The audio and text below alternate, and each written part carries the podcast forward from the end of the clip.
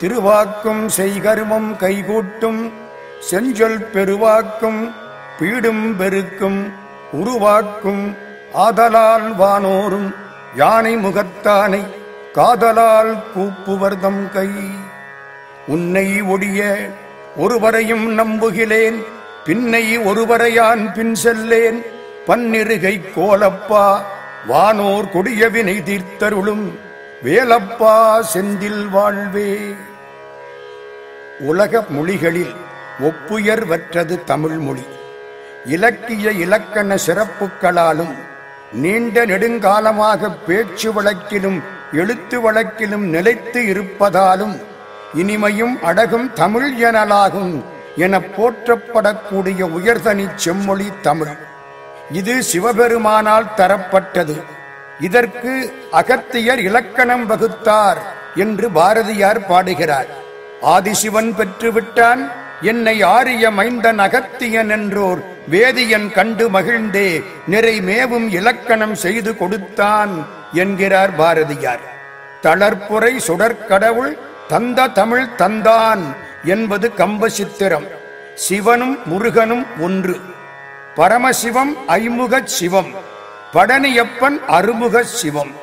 எனவே தமிழை முருகன் தந்ததாக கொள்ளலாம். இவ்வளவு சிறப்புடைய தெய்வத் தமிழை முருகன் ஏன் தந்தான்? பின்னால் பதினைந்தாம் நூற்றாண்டில் அருணகிரியார் வந்து திருப்புகழ் பாடப் போகிறார். அவர் பாடுவதற்கு தகுந்த மொழி வேண்டுமே என்று முருகன் தமிழை தந்தானாம். இது ஒரு புலவரின் கவிநயம். அழகு தவள் திரு பழனிமலை குகன் அலங்கலணிந்தருளே, அருணகிரிக்கென தமிழை அளித்தவன் அலங்கலணிந்தருளே என்பது அவர் பாடல். அருணகிரியாருக்கு அவ்வளவு பெருமை. அருணகிரியார் முருகனை போற்றி திருப்புகழ் பாடினார். திருவகுப்பு, வேல் விருத்தம், மயில் விருத்தம், திரு எழுகூற்றிருக்கை, கந்தர் அந்தாதி, கந்தர் அலங்காரம், கந்தர் அனுபூதி எல்லாம் பாடினார். இவற்றுள் அவர் கிளியாக மாறி திருவண்ணாமலை கோபுரத்தில் அமர்ந்து நிறைவாக பாடியது கந்தர் அனுபூதியை என்பதால் இது மிகவும் சிறப்புடையது. கந்தர் அனுபூதி ஐம்பத்தொரு பாடல்களை உடையது.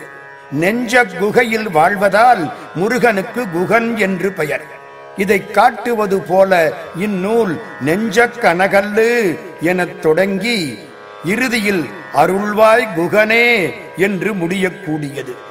ஆறு அத்து வாக்களில் மந்திர எழுத்துக்கள் ஐம்பத்தி ஒன்று. அகர முதல் என உரைசை ஐம்பத்தோர் அட்சரமும் என்பது திருப்புகழ். மதுரை மீனாட்சி அம்மன் திருக்கோயிலில் உள்ள அட்சர லிங்கங்கள் ஐம்பத்தி ஒன்று.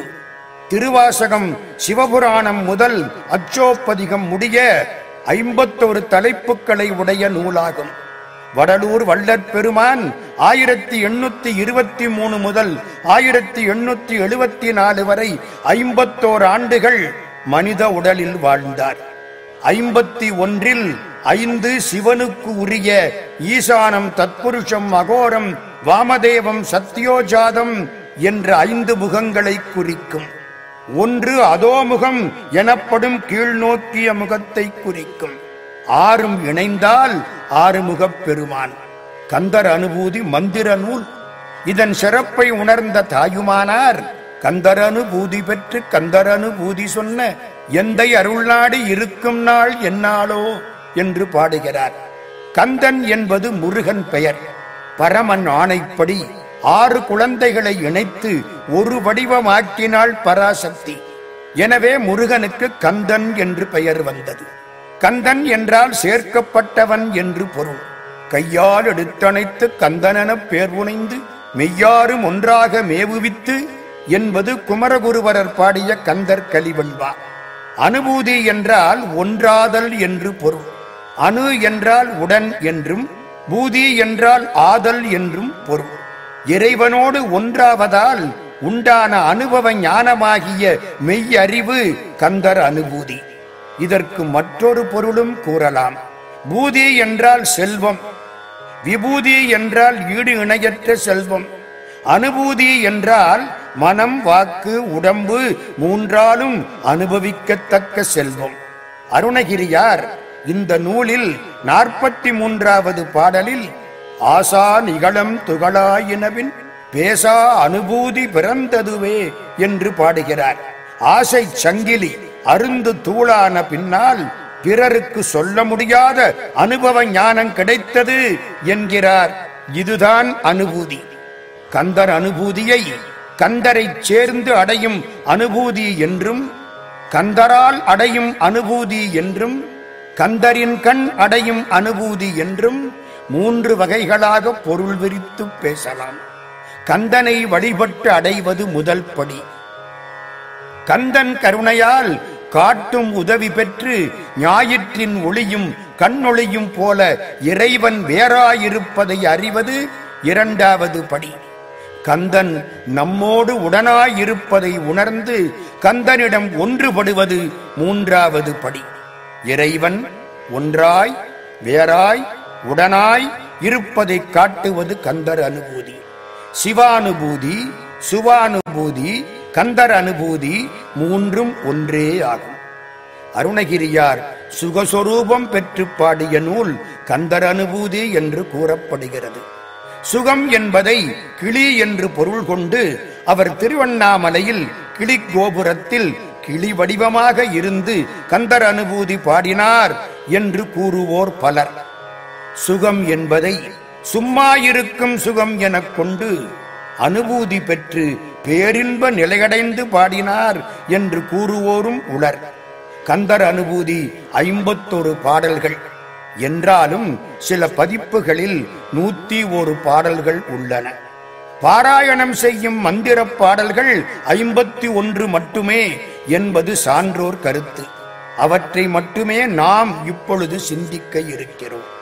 பெரும்பாலான கந்தர் அனுபூதி பாடல்களில் ஒற்றெழுத்தை நீக்கி எண்ணினால் ஓரடியில் பதினோரு எழுத்துக்கள் வருவதை காணலாம். ஐம்புக சிவமும் அறுமுக சிவமும் இணைந்த தோற்றம் இது. சிவனுக்கு ஐந்தெழுத்து, முருகனுக்கு ஆறெழுத்து, கூட்டினால் பதினோரு எழுத்து. கந்தர் அனுபூதியில் பெரும்பாலான பாடல்களில் ஒற்றெழுத்துக்களை விட்டு எண்ணினால் ஒவ்வொரு அடியிலும் பதினோரு எழுத்துக்கள் இருப்பதை காணலாம். கந்தர் அனுபூதியின் தொடக்கம் கணபதிக்கு பாடிய காப்பு செய்யுளாக திகழ்கிறது. இது நெஞ்சத்தில் இருந்து நெஞ்சை தொற்று தொடங்குகிறது. நம் நெஞ்சம் கல் போன்றது, இல்லை கல்லை விட கடினமானது. சந்திரகாந்த கல் சந்திரனுக்கு முன்னால் உருகும் என்பார்கள். இசை கேட்டால் பாறை கூட இழகும், அருவி பாய்ந்தால் கல்லும் கரையும். கடவுளை நினைத்து நம் மனம் உருகவில்லையே, இது கல்லை விட கடினமான கனகல்லாகிவிட்டதே. கல்லேனும் ஐயவொரு காலத்தில் உருகும் என் கல் நெஞ்சம் உருகவிலையே. கருணை கிணங்காத வன்மையையும் நான்முகன் கற்பிக்க ஒரு கடவுளோ என்று கேட்கிறார் தாயுமானார். இந்த கல்லையும் உருக்கக்கூடிய பாடலாக என் பாடல் அமைய வேண்டும் என்று கணபதியை பணிந்து வேண்டுகிறார் அருணகிரியார். நெஞ்ச கனகல்லு நெகிழ்ந்துருக நான் பாட வேண்டும், தஞ்சமென்று வந்த அடியார்களை தடுத்தாட்கொண்டு வேண்டிய வரம் தந்து அருள் செய்யும் சண்முகனை பாட வேண்டும். இது இயற்றமிழ் சேர்ந்த நலமுடைய செஞ்சல் பாமாலையாக திகழ வேண்டும்.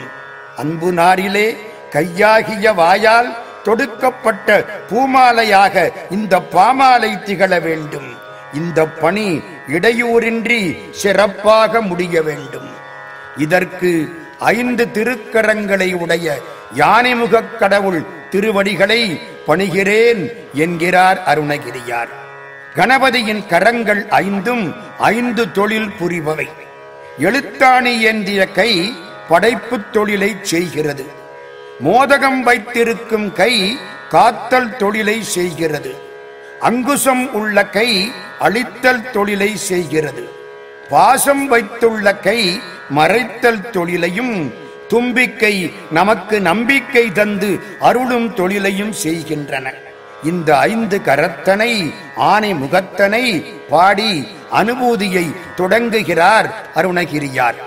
இந்த காப்பு செய்யுள் கல்லை மென்கனி ஆக்கும் விச்சை கொண்டு என்னை நின்கடற்கு அன்பனாக்கினாய் என்ற திருவாசகத்தை நினைக்க வைக்கிறது.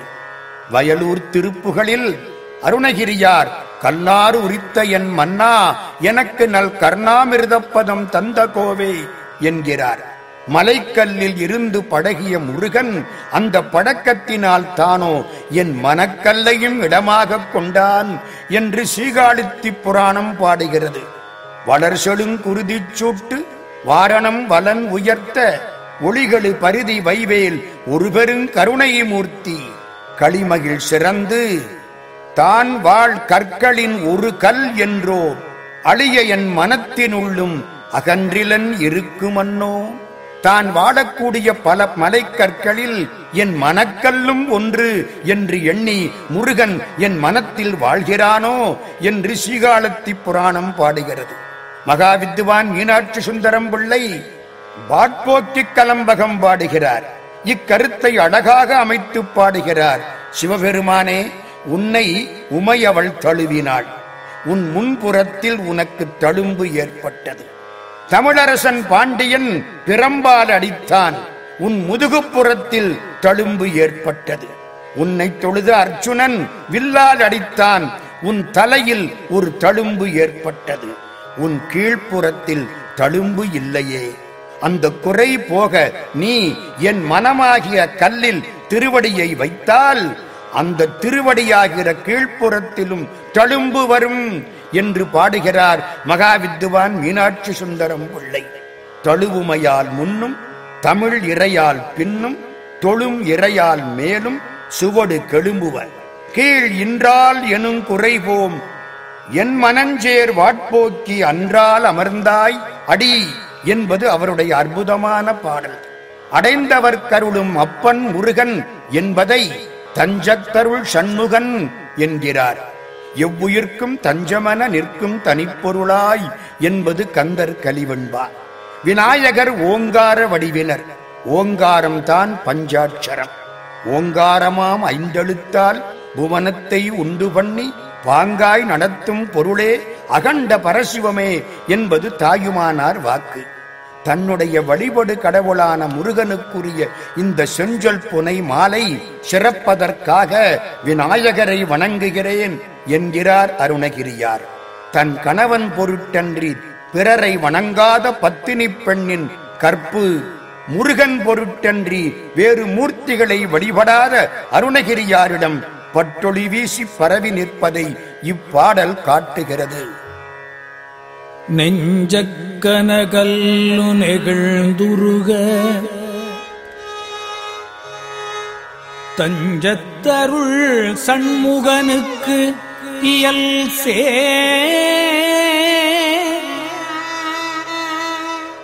செஞ்சொற்புனை மாலை சிறந்திடவே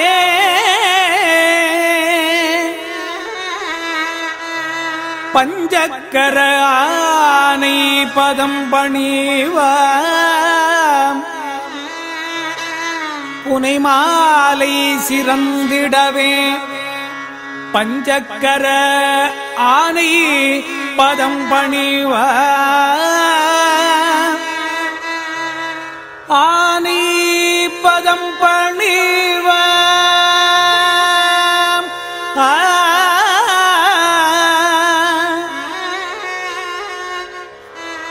நெஞ்சக்கனகல்லு நெகிழ்ந்துருக தஞ்சத்தருள் சண்முகனுக்கு எல் சேர் செஞ்சொற்புனை மாலை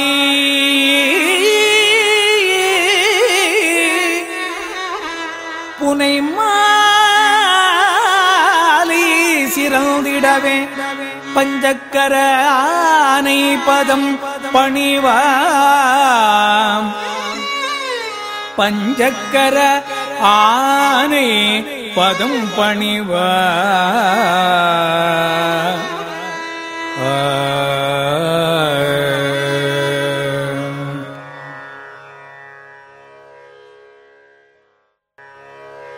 முதல் பாடல் ஆடும் பரிவேல். கடவுள் நமக்கு முன்னால் தோன்றினால் நாம் என்ன கேட்போம்? அவரை தவிர எல்லாவற்றையும் கேட்போம். பாரதியார் முருகனிடம் வருவாய் மயில் மீதினிலே வடிவேல் உடனே வருவாய் தருவாய் நலமும் தகவும் புகழும் தவமும் திறமும் தனமும் கனமும் என்று பட்டியலிட்டு கேட்கிறார்.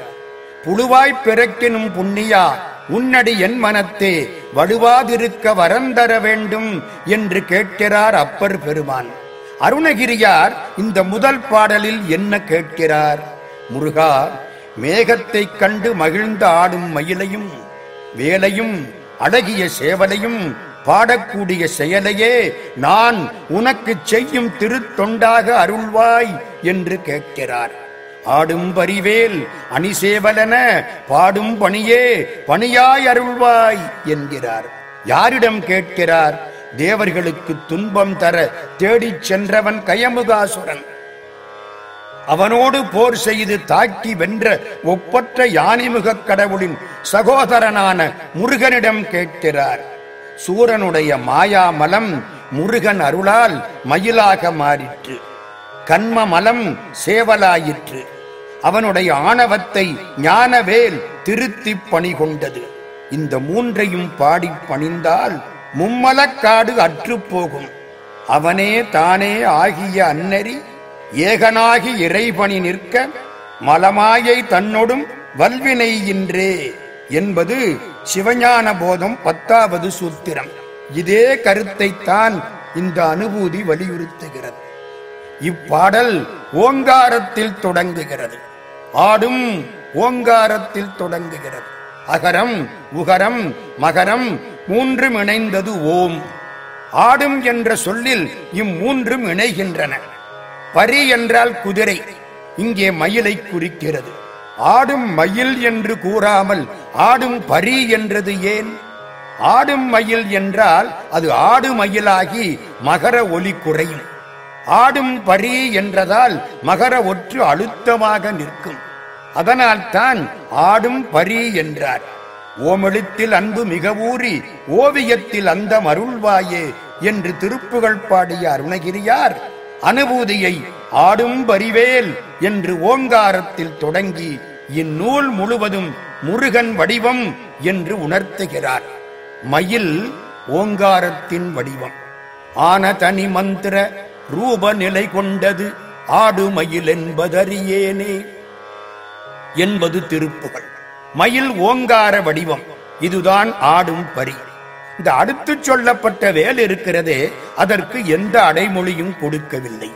ஆடும் பரி வேல் என்கிறார். ஏன் அடைமொழி இல்லை?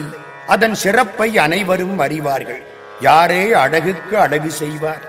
தனக்குவமை இல்லாத பொருளுக்கு எப்படி அடைமொழி கொடுப்பது? அப்படி கொடுத்தால் அது மற்ற பொருட்களுக்கு ஒப்பாகிவிடுமே. கோயிலை திருக்கோயில் என்கிறோம், வாயிலை திருவாயில் என்கிறோம், சிவபெருமானை திருச்சிவபெருமான் என்றா கூறுகிறோம். வேலும் அப்படித்தான். கந்தர் அனுபூதியில் இருபத்தைந்து பாடல்களில் வேல் பாடப்பெறுகிறது. திருப்புகளில் வேலை மந்திரவேல் என்பார் அருணகிரியார். மந்திரவேல் அதிகமாக பாடப்பெற்றதால் கந்தர் அனுபூதி மந்திர நூலாயிற்று. இந்த பாடலில் வேலும் மயிலும் துணை என்ற மந்திரம் கூறப்படுகிறது.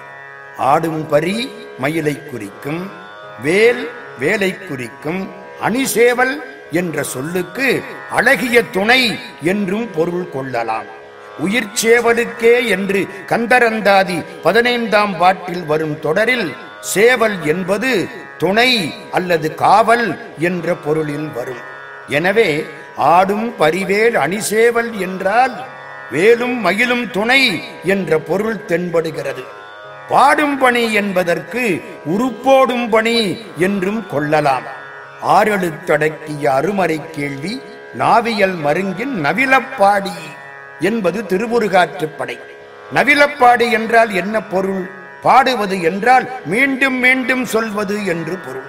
இதனால் வேலும் மயிலும் துணை என்ற மந்திரத்தை பலமுறை கூறுக என்பதே இந்த அடிகளின் பொருளாகும். எழும்போதும் வேலும் மயிலும் என்பேன், எழுந்தே மகிழ்ந்து தொழும்போதும் வேலும் மயிலும் என்பேன், தொழுதே உருகி அழும்போதும் வேலும் மயிலும் என்பேன், அடியேன் உடலம் விழும்போதும் வேலும் மயிலும் என்பேன் செந்தில் வேலவனே என்பது ஒரு அழகான பாடல். தணிகை மணி வாசு செங்கல்வராய பிள்ளை அவர்கள் இப்படியெல்லாம் நினைக்க தூண்டுகிறார்கள். அனுபூதியில் இந்த பாடல் மிக அற்புதமான ஒரு பாடல். ஆடும் பரிவேல் அடி சேவல் என்ன ஆடும் பரிவேல் அடி சேவல் என்ன பாடும் பணியே பணியாயருள்வாய் கேடும் கயமா முகனை செருவில் சாடும் தனியானி சகோதரனே.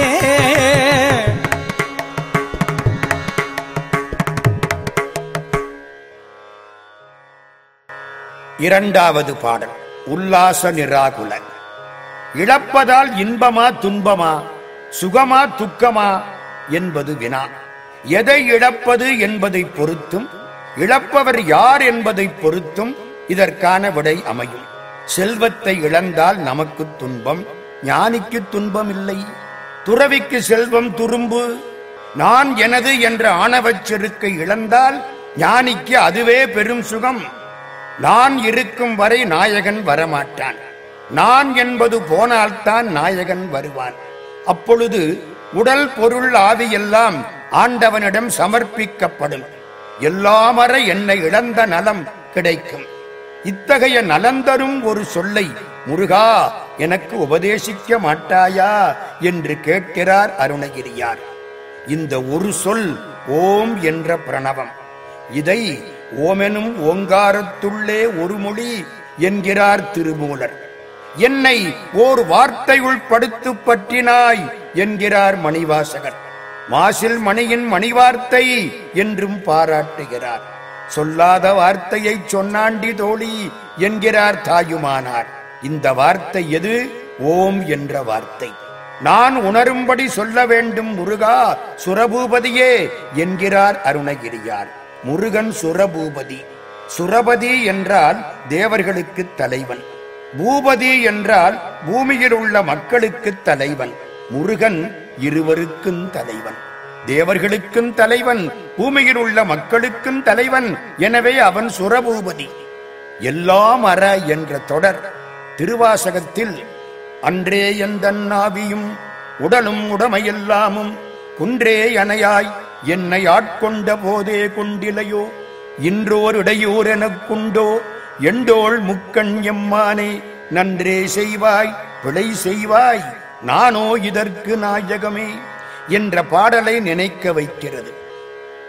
முருகனை ஆறு வகையாக வாயார அழைக்கிறார் அருணகிரியார்.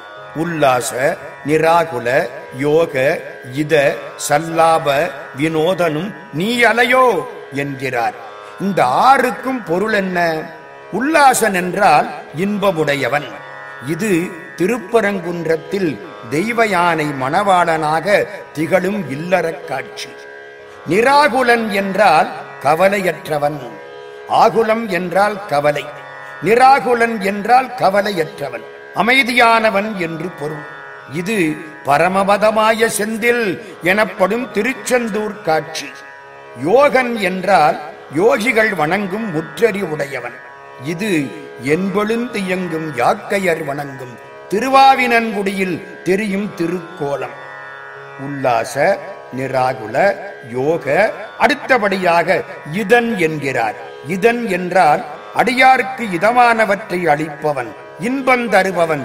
இது திருவேரகத்தில் சுவாமிநாதன் காட்சி. சல்லாபன் என்றால் அடியார்க்கு இன்பம் தர தான் இன்ப வடிவாயிருக்கும் தலைவன். இது தினக்கிரு குறப்பெண் தனத்தினில் சுகித்தன் திருத்தணி இருக்கும் திருக்கோலம். வினோதன் என்றால் வியக்கத்தக்க வகையில் எளிதாக திருவருள் புரிபவன். இது இழும் என இழிதரும் அருவி படமுதிர் சோலையில் பார்க்கும் காட்சி. ஆக இந்த ஆறிலும் ஆறுபடை வீடுகள் மறைந்து காட்சியளிக்கின்றன. சத்து, சித்து, ஆனந்தம் மூன்றும் இணைந்தால் முருகன். இதை நிராகுலன், யோகன், உல்லாசன் என்கிறார். அடியார்களுக்கு பேரின்ப நலம் தருபவன் இதன். அப்பேரின்ப நலத்தை பேசுபவன் சல்லாபன். அப்பேரின்பத்தை விளையாட்டு போல தருபவன் வினோதன். இவன் இளமையான முருகன். கடம்பமர் காளை என்று மகளாத இளமைக்காரன் இவன் சொன்ன வார்த்தை எல்லாம் அற என்னை இழந்த நலம் தரும், இதை அவன் என்று சொல்வானோ என ஏங்குகிறார் அருணகிரியார். எல்லாம் அறுதல் என்பது சொல்லுகைக்கு இல்லை என்று எல்லாம் இழந்து சும்மா இருக்கும் நிலை. இதை முருகன் அவருக்கு தந்தான் என்பதை பின்னால் வரும் பாடல்களில் கண்டு மகிழலாம். புல்லா சனிரா குலயோக வித சல்லாபவினோ தனுமியலையோ எல்லாமர என்னை இழந்த நலம் சொல்லாய் முருகா சொல்லாய் முருகா சுரபூபதியே.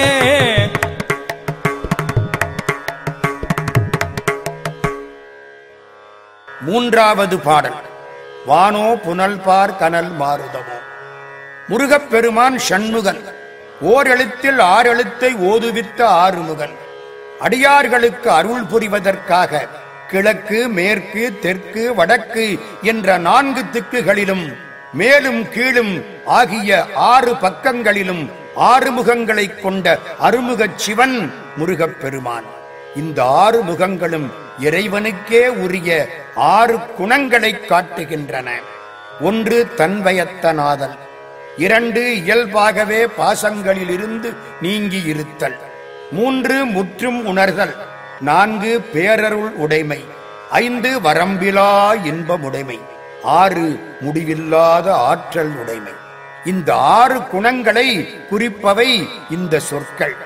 ஏவர்தம்பாலுமின்றி எல்லை தீரமலர்க்குள்ள மூவிரு குணனும் சேய்க்கு முகங்களாய் வந்ததென்ன பூவியல் சரவணத்தன் பொய்கையில் வைகும் ஐயன் ஆவிகள் அருளும் மாற்றால் அருமுகம் கொண்டானன்றே என்பது கந்த புராணம். இந்த முருகன் உண்மை, அறிவு, ஆனந்தம் என்னும் சச்சிதானந்த பொருளாயிருப்பவன். இவன் எங்கே இருக்கிறான்? வானில் இருக்கிறானா, தண்ணீரில் இருக்கிறானா, மண்ணில் இருக்கிறானா, தீயில் இருக்கிறானா, காற்றில் இருக்கிறானா?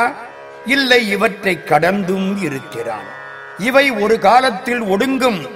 உலகம் கடைசியில் நீரில் ஒடுங்கும், நீர் தீயில் ஒடுங்கும், தீ காற்றில் ஒடுங்கும், காற்று வானில் ஒடுங்கும், வான் கண்ணுக்கு தெரியாமல் போய்கொண்டே இருக்கும். இவன் அழிவற்றவன். ஒருவேளை உலகை பற்றிய அறிவு தோன்றும் ஞானோதயமாயிருப்பானோ? அதுவும் சொல்ல முடியாது. இது சிற்றறிவு, இவன் முற்றறிஞன். நாவினால் ஓதப்படும் நான்கு வேதங்களான நவில் நான்மறையோ? இல்லை, அந்த வேதங்கள் இவனை தேடி ஓலமிட்டு கொண்டிருக்கின்றன. ஓலமறைகள் அறைகின்ற ஒன்று முருகன். இவன் மயக்கரும் மறை ஓலிட்டு மாலையன் தேட நின்ற மகாதேவனுக்கு மறுவடிவாய் வந்த மகன். ஒருவேளை இவன் இந்த ஆன்மாவாகிய நானோ? இல்லை, இந்த ஆன்மா முப்பத்தாறு தத்துவங்களோடு இணைந்து செயல்படுவது. இவன் தத்துவத்துள்ளே அடங்காதவன். அப்படியானால் இவன் மனம் என்னும் அந்தக்கரணமாயிருப்பானோ?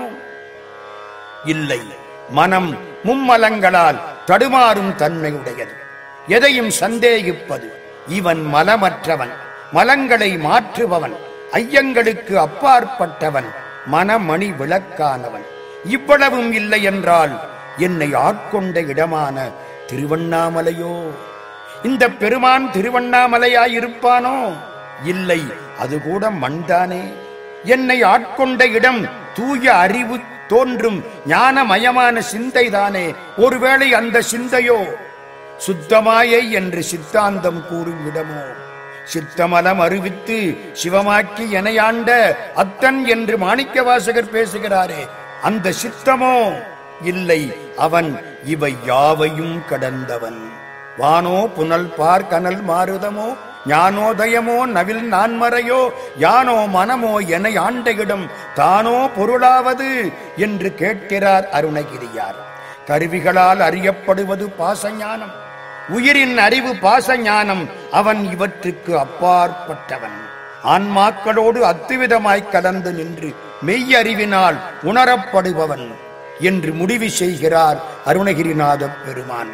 இக்கருத்தை சிந்தை மருவி தெளிவித்து எனையாள வந்த குருநாதன் அருள் வாய்க்குமோ பைங்கிளியே என்று பின்னால் வந்த தாயுமானார் பேசுகிறார். கந்தர் அலங்காரத்தில் இதே கருத்தை அருணகிரியார் மிக அழகாக பாடுகிறார். தேனென்று பாலென்று ஓமிக்கொணாமொழி தெய்வவள்ளி கோ நன்று எனக்கு உபதேசித்தது ஒன்று உண்டு கூறவற்றோ. வள்ளிநாச்சியாரினுடைய குரல் தேனையும் பாலையும் விஞ்சுவது.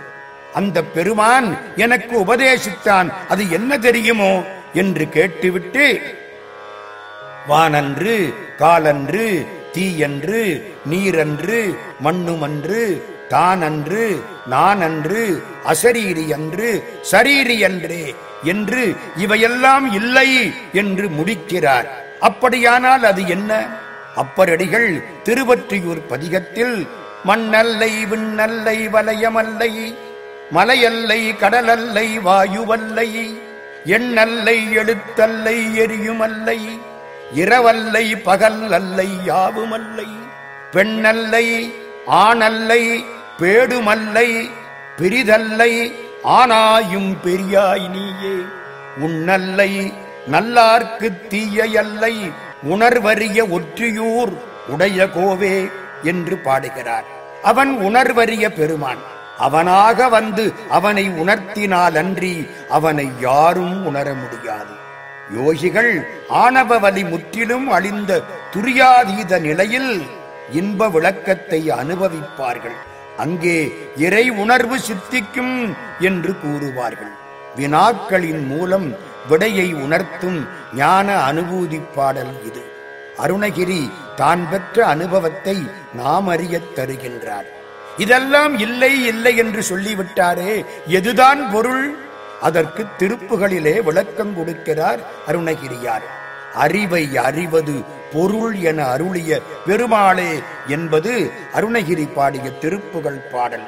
முருகப்பெருமான் இவற்றையெல்லாம் கடந்திருப்பவன் என்பதை காட்டுவது இந்த கந்தர் அனுபூதி திருப்பாடல். பானோ புனல் பார் கனல் மாரோதமோ ஞானோதயமோ நவில் நான் மறையோ யானோ மனமோ என்னை ஆண்ட இடம் தானோ பொருளாவது சண்முகனே.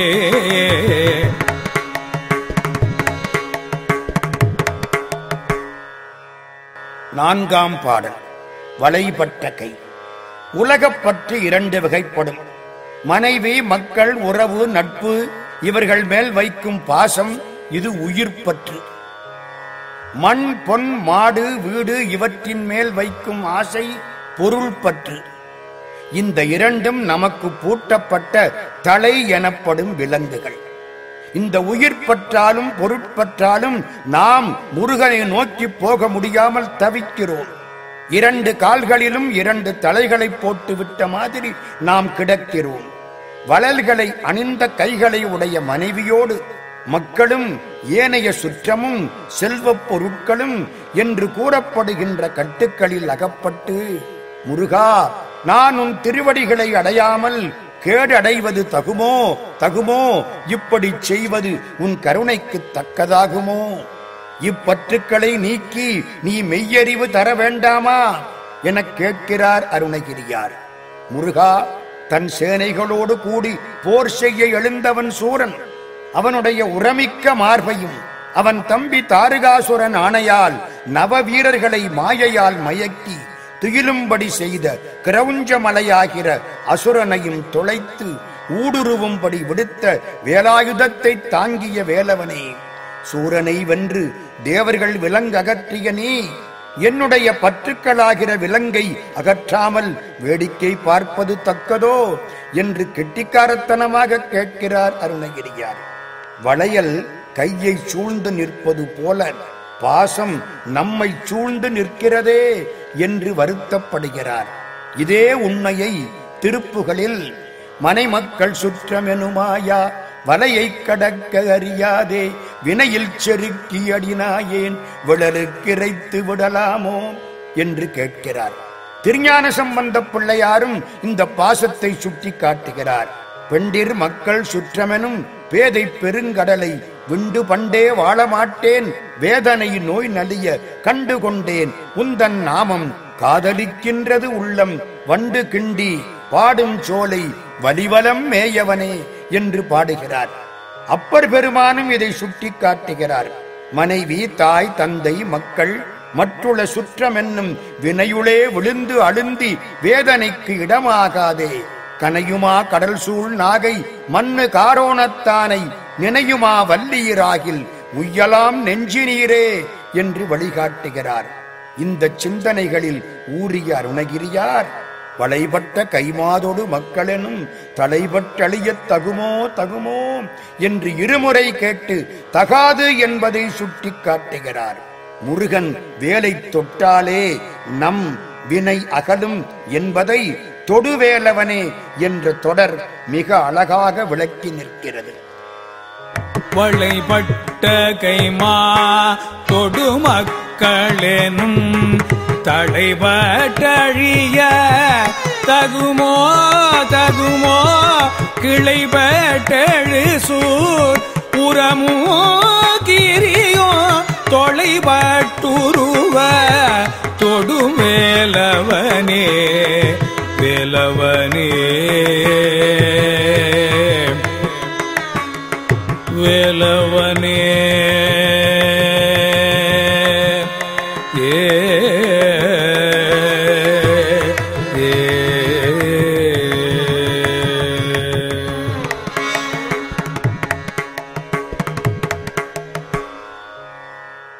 ஐந்தாவது பாடல் மகமாயை களைந்திட. ஆசை அருமின்கள் ஆசை அருமின்கள் ஈசனோடாயினும் ஆசை அருமின்கள் ஆசைப்படப்பட ஆய்வரும் துன்பங்கள் ஆசை விடவிட ஆனந்தமாமே என்பது திருமூலர் திருமந்திரம். ஆண்டவனிடத்திலே கூட ஆசைப்படக்கூடாது, அன்பு வைக்க வேண்டும். ஆசை பிரதி பிரயோஜனத்தை கருதுவது, அன்பு எந்தவிதமான பிரயோஜனத்தையும் கருதாமல் செய்யப்படுவது. ஈசனோடு கூட ஆசை வைக்காதீர்கள் என்கிறார் திருமூலர். ஆசை படப்பட துன்பங்கள் அதிகரிக்கும், ஆசையை விடவிட ஆனந்தம் அதிகரிக்கும். புத்தருக்கு கயையில் போதி மரமான அரச மரத்தடியில் கிடைத்த ஞானம் திருமூலருக்கு திருவாவடுதுறையில் அரச மரத்தடியில் கிடைத்து விட்டது. புத்தருக்கு முன்னால் வாழ்ந்த திருமூலர் ஆசையினால் துன்பம் வரும் என்று அன்றே கண்டுபிடித்தார். நமக்கு மூன்று ஆசைகள்: அகம், மாடை, மடந்தையர். அகம் என்பது வீடு, அதாவது மண்ணாசை. மண்ணின் மீது மனிதனுக்கு ஆசை, மனிதன் மீது மண்ணுக்கு ஆசை. கடைசியில் மண்தான் வெற்றி பெறுகிறது. கடைசியில் ஒருபடி சாம்பலாக நம்முடைய உடம்பு மாறி மண்ணாகிறது. மாடு என்றால் செல்வம், ஐ என்பது ஆசை, மாடை என்று வருகிறது. இது பொன்னாசை. மடந்தையர் ஆசை பெண்ணாசை. ஆக மண்ணாசை, பெண்ணாசை, பொன்னாசை இந்த மூன்று ஆசைகளாலும் மயக்கும் உலக மாயையில் நாம் சிக்கித் தவிக்கிறோம். பேரின்ப வாழ்வை அடையாமல் தயங்குகிறோம். இது மகா மாயை. எது மகா மாயை? சிக்கியிருப்பது தெரியாமலேயே சிக்கியிருப்பது மகா மாயை. நாம் சிக்கி இருக்கிறோம் என்று நமக்கு தெரியாது, ஆனால் சிக்கி இருப்போம். இதுதான் மகா மாயை. கவிச்சக்கரவர்த்தி கம்பர் இதை அதிரேக மாயை என்பார். ஒரு காட்டிலே ஒரு துறவி, துறவிக்கு சிஷ்ய பிள்ளைகள். ஒரு நாள் துறவி குளிக்க போகும் பொழுது ஒரு சீடனை கூப்பிடுகிறார். என்னுடைய வேட்டியை துவைத்து வைத்து விடு என்றார். இந்த சீடன் சரி என்று ஒப்புக்கொண்டான். வேட்டியை துவைத்தான், ஆற்று நீரிலே அலசினான், இறுக பிழிந்தான், காயப்போட்டான். காயப்போட்ட வேட்டியில் நிறைய இரத்த கரைகள் இருக்கின்றன. துறவி எப்படி வந்தது என்று கேட்டார். எல்லோருக்கும் தெரிந்து விட்டது. இவன் ஆற்றில் பிழிந்த பொழுது சில மீன்கள் அந்த துணிக்குள் சிக்கிக் கொண்டு விட்டன. இவன் அதையும் சேர்த்து மிக அழுத்தமாக பிழிந்து விட்டான். அதனால் மீன்களின் இரத்தம் இந்த துணியில் சேர்ந்து விட்டது. மீன்கள் இறந்து விட்டன. துறவிக்கு கோபம் வந்தது. இத்தனை மீன்கள் இறப்பதற்கு என்னை காரணமாகிவிட்டாயே, சிஷ்யா நீ போய் ஒரு பன்றியாக பிறப்பாய் என்று சாபம் கொடுத்துட்டார். சீடன் கேட்டான், இதுக்கு விமோச்சனம் எப்பொழுது? பன்றி ஜென்மம் முடியுமானால் விமோச்சனம் மீண்டும் என்னிடம் வருவாய். குருநாதர் சொல்லிவிட்டார். இந்த பையன் என்னவன்னா, சிஷ்யன் கூட இருந்த சிஷ்ய பிள்ளைகளை எல்லாம் கூப்பிட்டான். கூப்பிட்டு, நான் எந்த இடத்தில் பன்றியாய் பிறந்திருக்கிறேன் என்பதை குருநாதனிடம் கேட்டு தெரிந்து கொள்ளுங்கள்.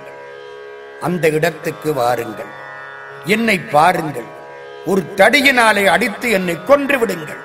அந்த பிறவி போய்விடும். நான் மீண்டும் குருநாதனிடம் சீடனாக சேர்ந்து விடுவேன், தயங்காதீர்கள் சொல்லிட்டு போயிட்டான். அதே போல அவன் பன்றியாக பிறந்தான். இவர்கள் குருநாதனிடம் கேட்டார்கள், அவன் எங்கே பன்றியாய் பிறந்திருக்கிறான்? குருநாதர் சொன்னார், இன்ன ஊரிலே வெட்டியான் வீட்டிலே பன்றி குட்டி போட்டிருக்கிறது, எட்டாவது குட்டியாக இவன் பிறந்திருக்கிறான். என்ன அடையாளம்? குட்டிக்கு தலையிலே வெள்ளையான இடத்திலே ஒரு தழும்பு தெரியும், கருப்பு மச்சம், அதுதான் அடையாளம். ஓ சரி. எல்லோரும் புறப்பட்டு வந்தார்கள். அந்த ஊருக்கு வந்தார்கள், வெட்டியான் வீட்டுக்கு வந்தார்கள். நிறைய பன்றிகள் திரிகின்றன. இந்த குட்டியை கண்டுபிடித்து விட்டார். இவன் தான் நம்முடைய பழைய நண்பன், எப்படியாவது இவனை தீர்த்துவிட வேண்டும். ஒரு பெரிய கட்டையை எடுத்து அடிக்கப் போனார்கள். அந்த பன்றிக்குட்டி பேச ஆரம்பிச்சது. என்னை அடிக்காதீர்கள். ஏன்? நான் கொஞ்ச காலம் வாழ்ந்து விட்டு வருகிறேன். நான் இப்பொழுது ரொம்ப நிம்மதியாயிருக்கிறேன்.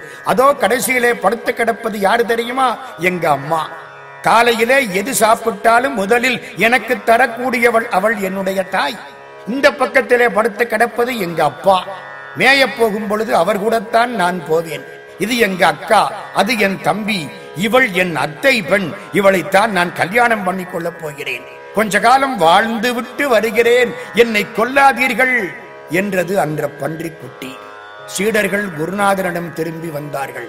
குருநாதர் சொன்னார், சேற்றிலே கிடக்கிற பன்றிக்கு அது சேறு என்று தெரியாது, அது இன்பம் என்றே எண்ணுகிறது. இதுதான் மாயை. மனிதனும் அப்படித்தான் துன்பமயமான வாழ்க்கையில் இருக்கிறான், ஆனால் அது துன்பம் என்று தெரியாமல் இருக்கிறான். இதுதான் வலிமை மிக்க மாயை. இந்த மாயையை எப்படி வெல்வது? இதை களைய வல்லவன் ஆறுமுகப் பெருமான். அவனுடைய ஆறு முகங்களையும் நான் பலமுறை ஆறுமுகம் ஆறுமுகம் என்று பாடியிருக்கிறேன். ஆனாலும் இந்த மாயையை ஒழிக்க முடியவில்லையே என்று வருந்துகிறார் அருணகிரியார். திரோதான சக்தியால் உண்டாகும் உலக மாயைகளையே மாற்ற வல்லவன் ஆறுமுகப் பெறுவான். அவன் ஆறு திருமுகங்கள் காட்டி உபதேசம் மொழிந்தான்.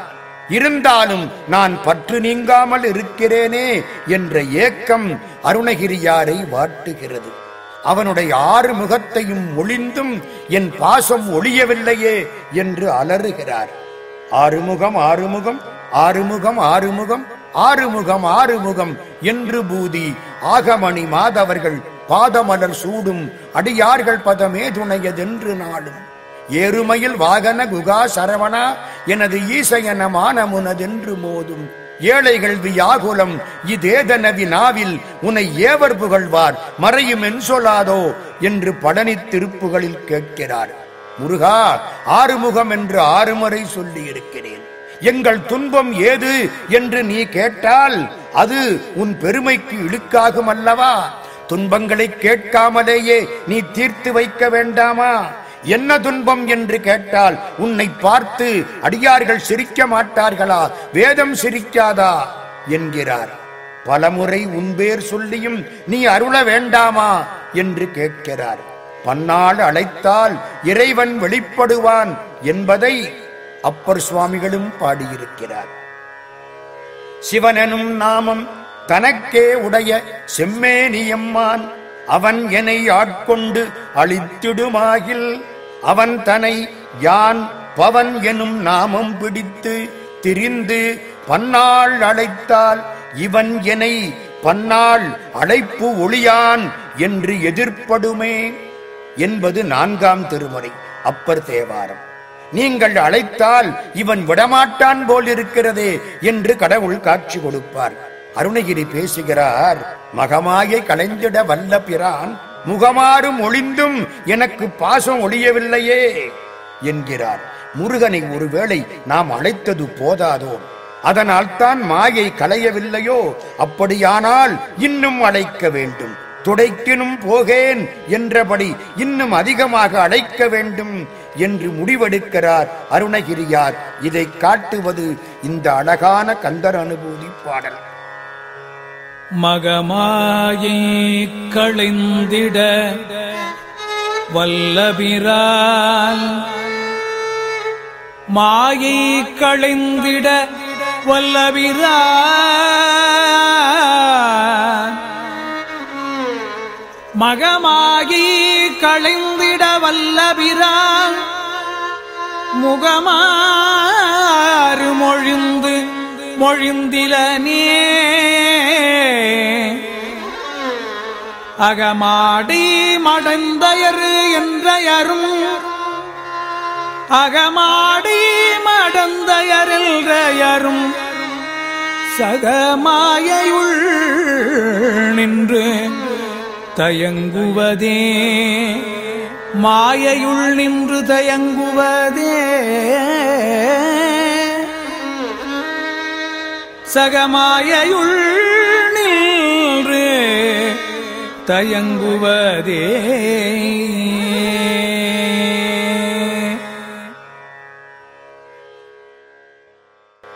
ஆறாவது பாடல் திணியான மனோ சிலை. முருகன் தயாபரன். தயை என்பது அன்பால் விளைந்த கருணை, பரன் என்றால் மேலானவன் என்று பொருள். முருகன் உயிருக்கு பேரின்பம் தரக்கூடிய மேலான அன்பும் கருணையும் உடையவன். இவனுக்கு யார் மீது காதல்? வள்ளி நாச்சியார் மீது தணியாத காதல். அவள் காலில் விழுகிறாள். எனக்கு நீயிடும் கட்டளைகள் எவை என்று கேட்கிறான். இப்படி வள்ளியிடம் காதல் கொண்டவன் என் மீதும் கருணை வைப்பானா? அவனுடைய அழகான அரவிந்த பாதம் என்னுடைய நெஞ்சமான கல்லில் அரும்புமா என்று கேட்கிறார் அருணகிரியார். சேற்றில் முளைக்கும் தாமரை என் மனக்கல்லில் முளைக்குமா? முளைக்கும். எப்பொழுது? மனம் கல்லாக இராமல் சேறு போல குலைந்தால் இங்கேயும் அரவிந்த தாமரை முளைக்கும். மறுவினிய மலர்பாதம் மனத்தில் வளர்ந்துள்ளுருக வேண்டுமானால் நெக்கு நெக்கு நினைய வேண்டும். அவன் கல்லை பிசைந்து கனியாக்குவான். தன் கருணை வெள்ளத்து அழுத்தி வினை கடிவான்.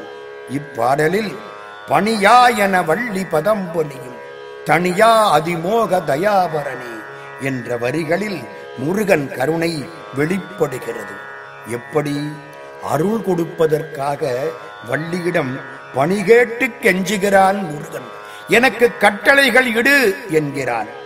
வீட்டு வாசலிலே பிச்சைக்காரி நிற்கிறாள்.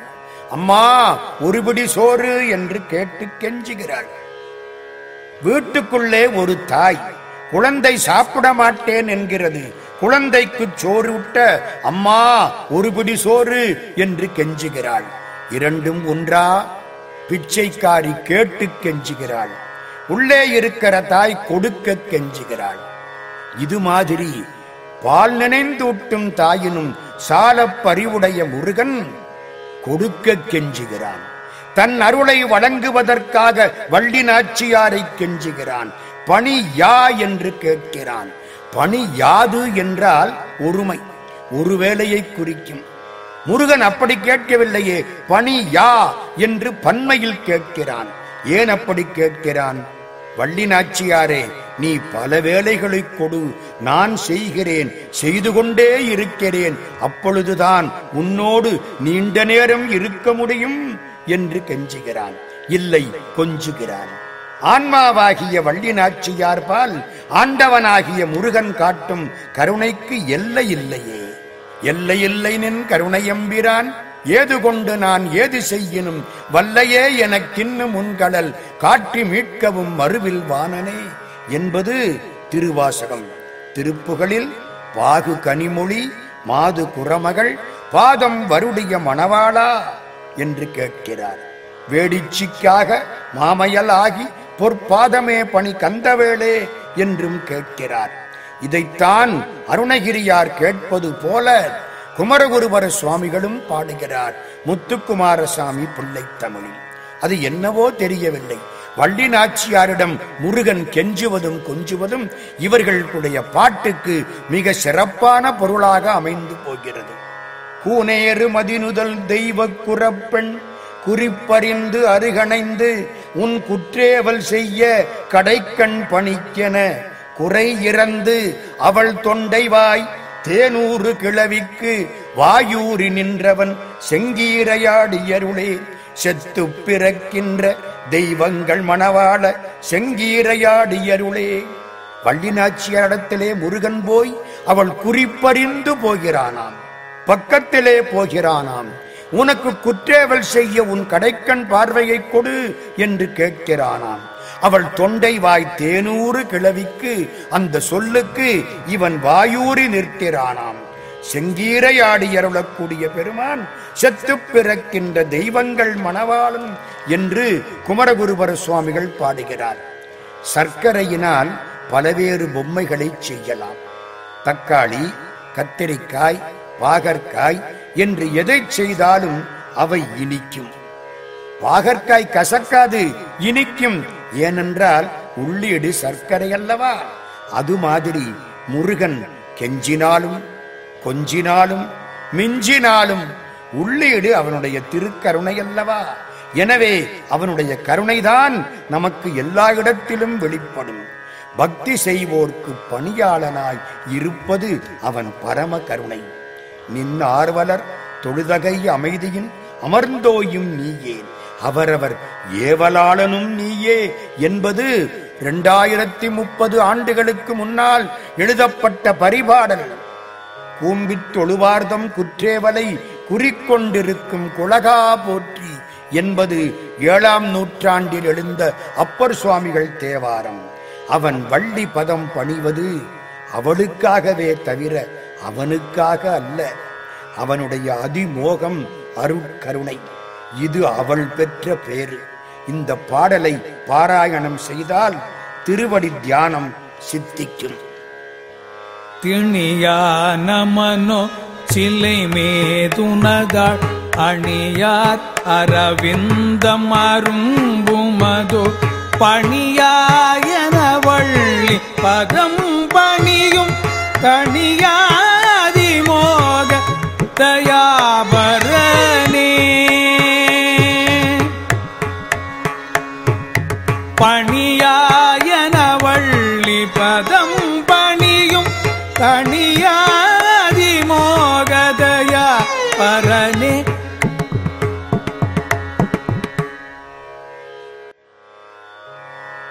ஏழாவது பாடல் கெடுவாய் மனனே. மனம் உள்ளவன் மனிதன். மனத்தினால் தான் உயர்வும் தாழ்வும் உண்டாகின்றன. மனத்துக்கண் மாசிலன் ஆதல் அனைத்தரன் என்கிறார் திருவள்ளுவர். மனமது செம்மையானால் மந்திரம் ஜபிக்க வேண்டாம். மனிதர்களில் அறிவுள்ள மனிதர்கள் மனத்தை அடக்கி ஆள்கிறார்கள்.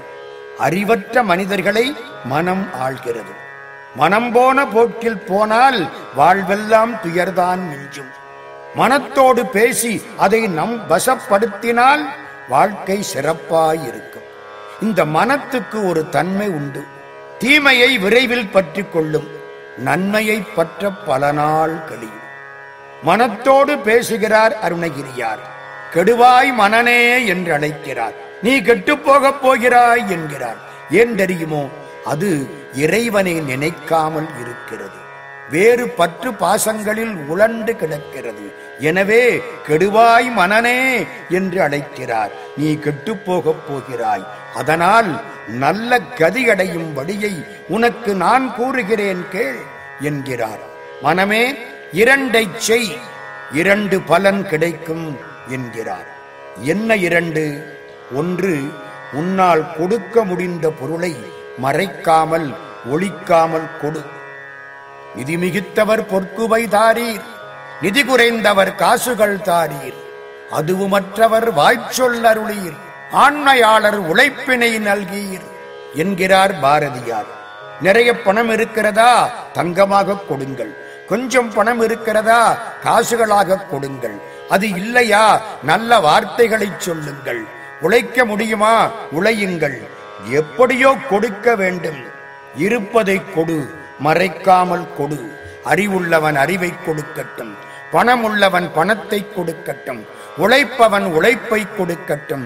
சுவாமி சிவானந்தா கூறுவது போல கொடு கொடு, கொடுப்பதற்குத்தான் நீ பிறந்திருக்கிறாய். உன்னால் கொடுக்க முடிந்த பொருளை மறைக்காமல் ஒழிக்காமல் கொடு, இது முதலாவது. இரண்டாவது, அப்படி கொடுக்கும் போது நான் கொடுக்கிறேன் என்று எண்ணிவிடாதே, இது முருகன் தந்தது என்று முருகன் திருவடிகளை நினைத்து கொண்டே கொடு. இப்படி செய்தால் நீண்ட காலமாக நீ அனுபவிக்கும் பிறப்பு இறப்புகளால் வரும் வேதனை பொடியாக போகும். மெஞ்ஞானத்தினால் நீ அவற்றை சுற்றறிப்பாய், வினைகள் எல்லாவற்றிலிருந்தும் விடுதலை பெறுவாய் என்று அறிவுரை சொல்கிறார் அருணகிரிநாதர். யாராவது தானம் கேட்டால் ஓடி ஒளியக்கூடாது, இருப்பதை கொடுக்காமல் மறைக்க கூடாது. இன்பங்களில் தலையானது ஈத்து உவக்கும் இன்பம். களவாடும் வண்ணஞ்சற்கு கடவுள் பக்கத்திலே வரமாட்டான், மறைப்பவர் பக்கத்திலே பகவான் மறைந்து போவான். களவாடும் வண்ணஞ்சற்கு அரியானை கரவார்பால் விரவாடும் பெருமானை விடையேறும் வித்தகனை அறவாட சடைதாள அங்கையினில் அனலேந்தி இரவாடும் பெருமானை என் மனத்தே வைத்தேனே என்கிறார் அப்பர் பெருமான். நமக்கெல்லாம் பொருளை கடவுள் தந்திருக்கிறார், ஏன் அடுத்தவருக்கு கொடுப்பதற்காக தந்திருக்கிறார். நாம் பொருளுக்கு சொந்தக்காரர்கள் அல்ல, பாதுகாப்பாளர்கள். கடவுள் என்ன காரியத்துக்கு தந்திருக்கிறாரோ அந்த நல்ல காரியங்களுக்கு நாம் இந்த பொருளை செலவழித்தால் நாமே அந்த பொருளுக்கு பாதுகாப்பாளர்களாக நீண்ட நாள் இருப்போம். அப்படி செய்யாமல் தவறான பாதையில் செலவழித்தால் கடவுள் அந்த பொருளை நம்மிடத்திலே இருந்து எடுத்து வேறொருவன் கையில் கொடுத்து விடுவார். நம்முடைய பாதுகாப்பாளர் பதவி அடுத்தவனுக்கு மாற்றப்பட்டுவிடும். நாம் பொருளுக்கு உரிமையாளர்கள் அல்ல, காப்பாளர்கள். இறப்பவர்க்கு ஈய வைத்தார், ஈபவர்க்கு அருளும் வைத்தார், கரப்பவர் தங்கட்கெல்லாம் கடும் நரகங்கள் வைத்தார். ஏன் பகவான் கொடுத்தான்? பொருளை ஈவதற்காக கொடுத்தான். அவர்கள் அப்படி ஈந்தால் அவர்களுக்கு என்ன செய்வான்? அவர்களுக்கு உயர்ந்த உலகத்தை கொடுப்பான். யாராவது கொடுக்காமல் மறைத்து விட்டால் அவர்களுக்காகத்தான் நரகங்களை ஆண்டவன் உண்டாக்கி இருக்கிறான்.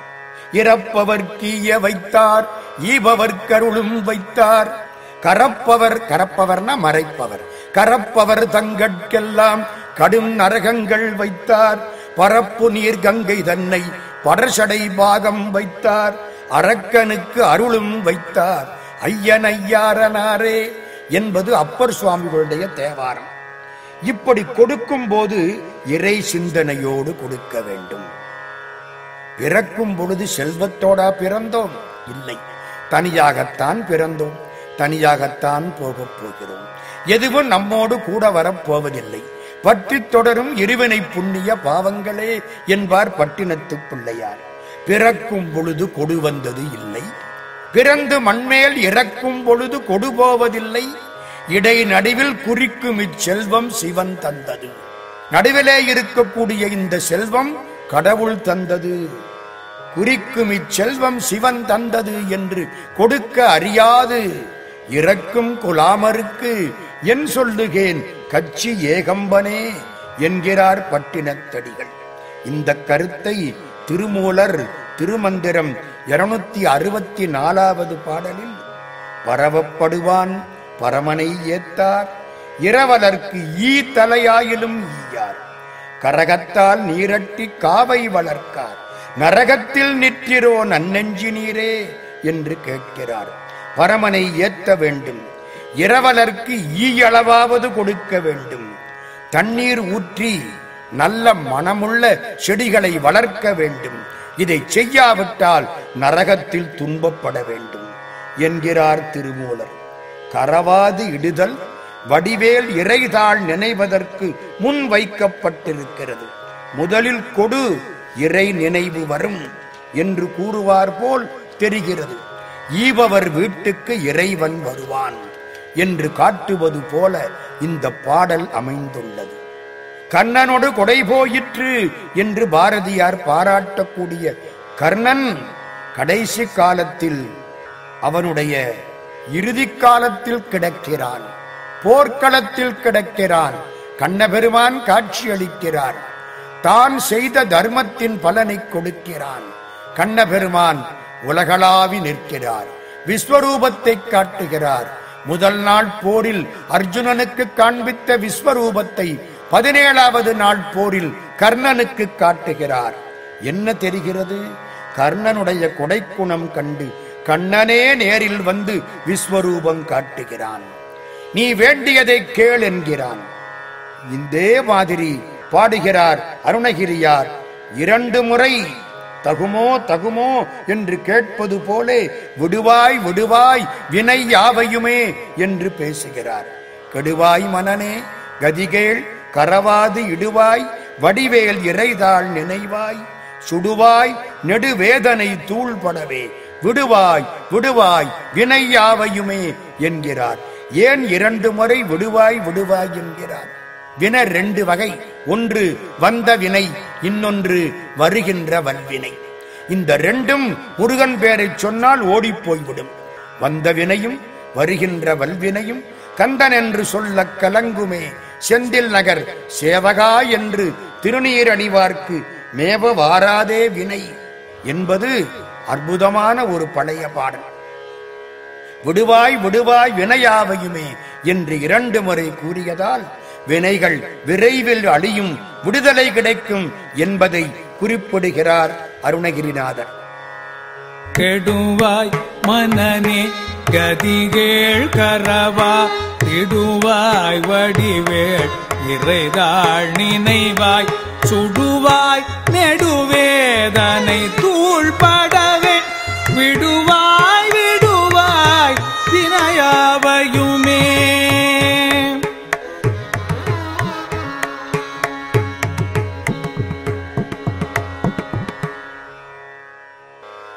எட்டாவது பாடல் அமரும் பதி. உலகத்தில் பொருள்கள் ரெண்டு வகைப்படும். ஒன்று பொய்ப்பொருள், இன்னும் ஒன்று மெய்ப்பொருள். நிலையாக இருப்பது மெய்ப்பொருள், மாறுவது பொய்ப்பொருள். இன்னைக்கு நம்மிடத்திலே இருக்கு, நாளைக்கு அடுத்த ஆள்கிட்ட போயிடும், அது பொய்ப்பொருள். பொன்னும் மணியும் பொய்ப்பொருள், செல்வம் பொய்ப்பொருள். பெட்டிக்கு பெட்டி பெயரும் பெருமாட்டி வட்டிக்கு வட்டி வளரும் திருவாட்டி என்று பணவடு தூது சொல்லும், இதெல்லாம் பொய்ப்பொருள். இறை உபதேசத்தால் கிடைத்த ஞானம் மெய்ப்பொருள், அது அழியாது, நம்மை விட்டு போகாது. இந்த பிறவிக்கு அல்ல, அடுத்த பிறவியிலும் அது தொடரும். ஒருமை கண் தாம் கற்ற கல்வி ஒருவர்க்கு எளிமையும் ஏமாப்புடைத்து. பொன்னும் மணியும் பொய்ப்பொருள், ஞானம் மெய்ப்பொருள்.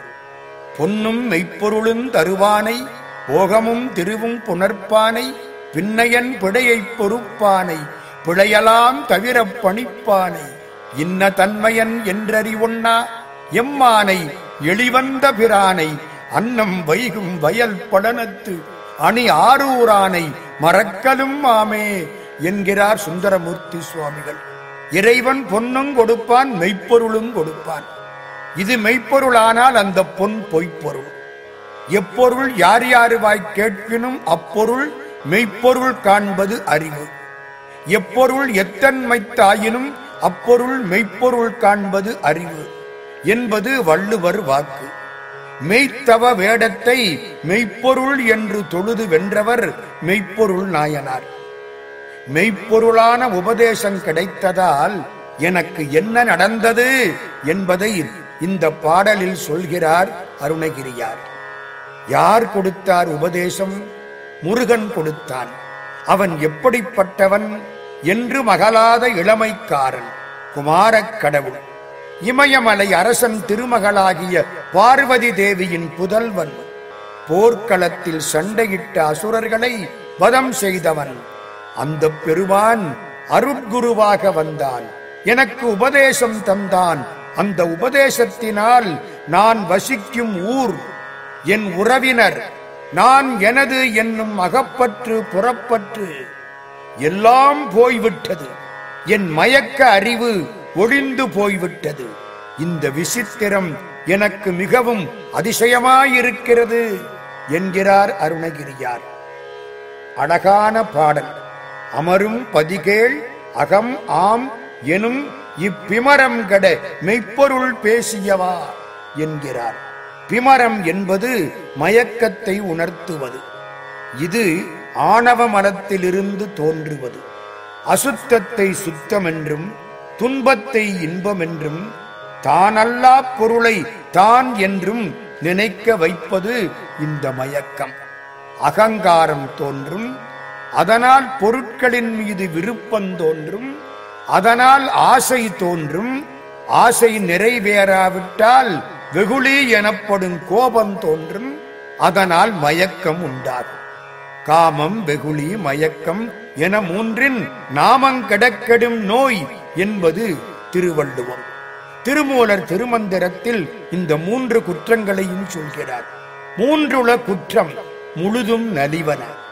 மான்று இருள் தூங்கி மயங்கி கிடந்த மூன்றினை நீங்கினர் நீக்கினர் நீங்காதார் மூன்றினுள் பட்டு முடிகின்றவாறே என்கிறார். இந்த குற்றங்கள் மூன்று, காமம், வெகுளி, மயக்கம், இதுதான் பிமரம். இதை மாற்றிவிட்டால் நிம்மதியாக இருக்கலாம். இதை நீக்கினார் சிறப்பாய் இருப்பார். நீக்காதவர்கள் பட்டு முடிகின்றவாறே, மூன்றினுள் பட்டு முடிகின்றவாறே, இந்த மூன்றுக்குள்ளும் பட்டு முடிந்து போவார்கள் என்று குறிப்பிடுகிறார் திருமூலர். முருகனுடைய கருணையினால் உபதேசம் பெற்றால் இந்த மையல் நீங்கும். அமரும் பதிகேள் அகமாம் எனும்பி பிமரம் கட மெய்ப்பொருள் பேசியவா குமரன் கிரிராஜ குமாரி மகன் சமரம் பொரு தானவ நாசகனே என்கிறார் அருணகிரியார். தானவர்களை நாசம் செய்தவன் என்னுடைய பாசத்தையும் நாசம் செய்து விட்டான். அதனால் ஓங்காரப் பொருள் சொன்னான். ஈசனோடு பேசிய பெருமான் ஓங்காரப் பொருள் சொன்னான். இவரோடு பேசிய பெருமான் மையலை மாற்றி வளமார் தமிழ் தந்தான். அதை வாயாரப் பாடுகிறார் அருணகிரியார். அமரும் பதிகள் அகமாம் எனும் இப்பிமரங்கடமே பொருள் பேசியவா குமரன் கிரிராஜகுமாரி மகள் சமரம் பொருதானவ நாசகனே.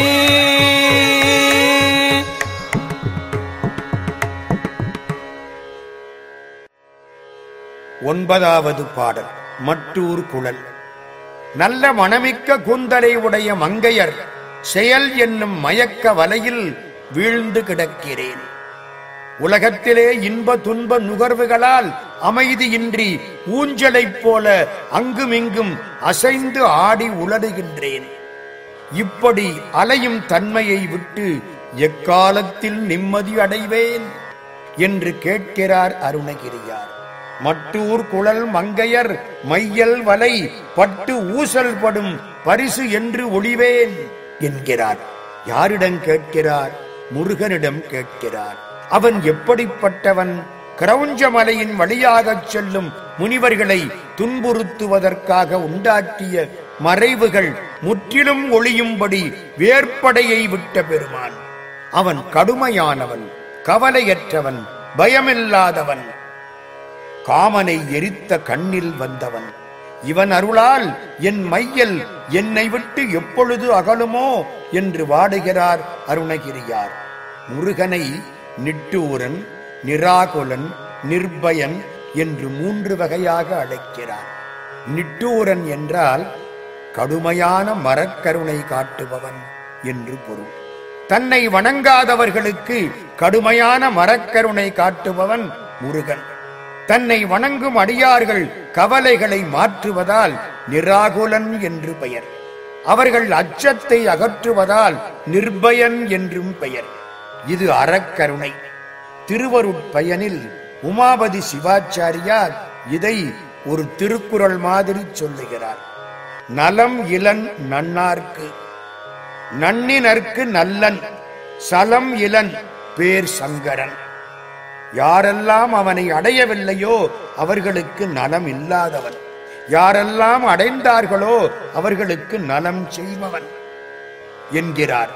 அற்புத திருவந்தாதியில் காரைக்கால் அம்மையார் சார்ந்தார்க்கு பொற்கொழுந்தே ஒத்து இலங்கி சாராது பேர்ந்தார்க்கு தீக்கொடியின் வெற்றியதாம் தேர்ந்துணரில் தாழ் சுடரோன் செங்கதிரும் சாயும் தளல் வண்ணன் வீழ்சடையே என்று உரைக்கும் மின் என்று பேசுகிறார்.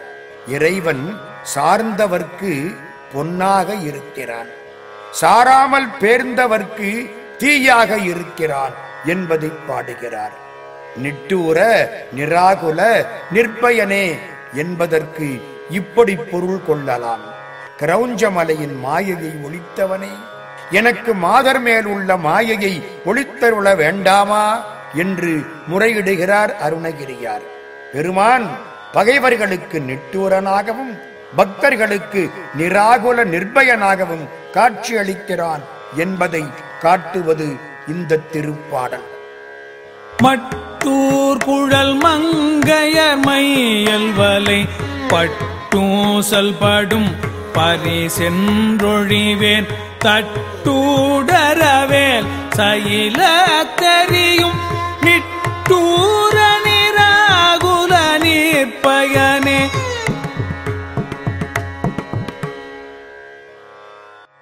பத்தாவது பாடல் கார்மாமிசை. மனிதர்களுக்கு பொல்லாத பகைவன் யமன்.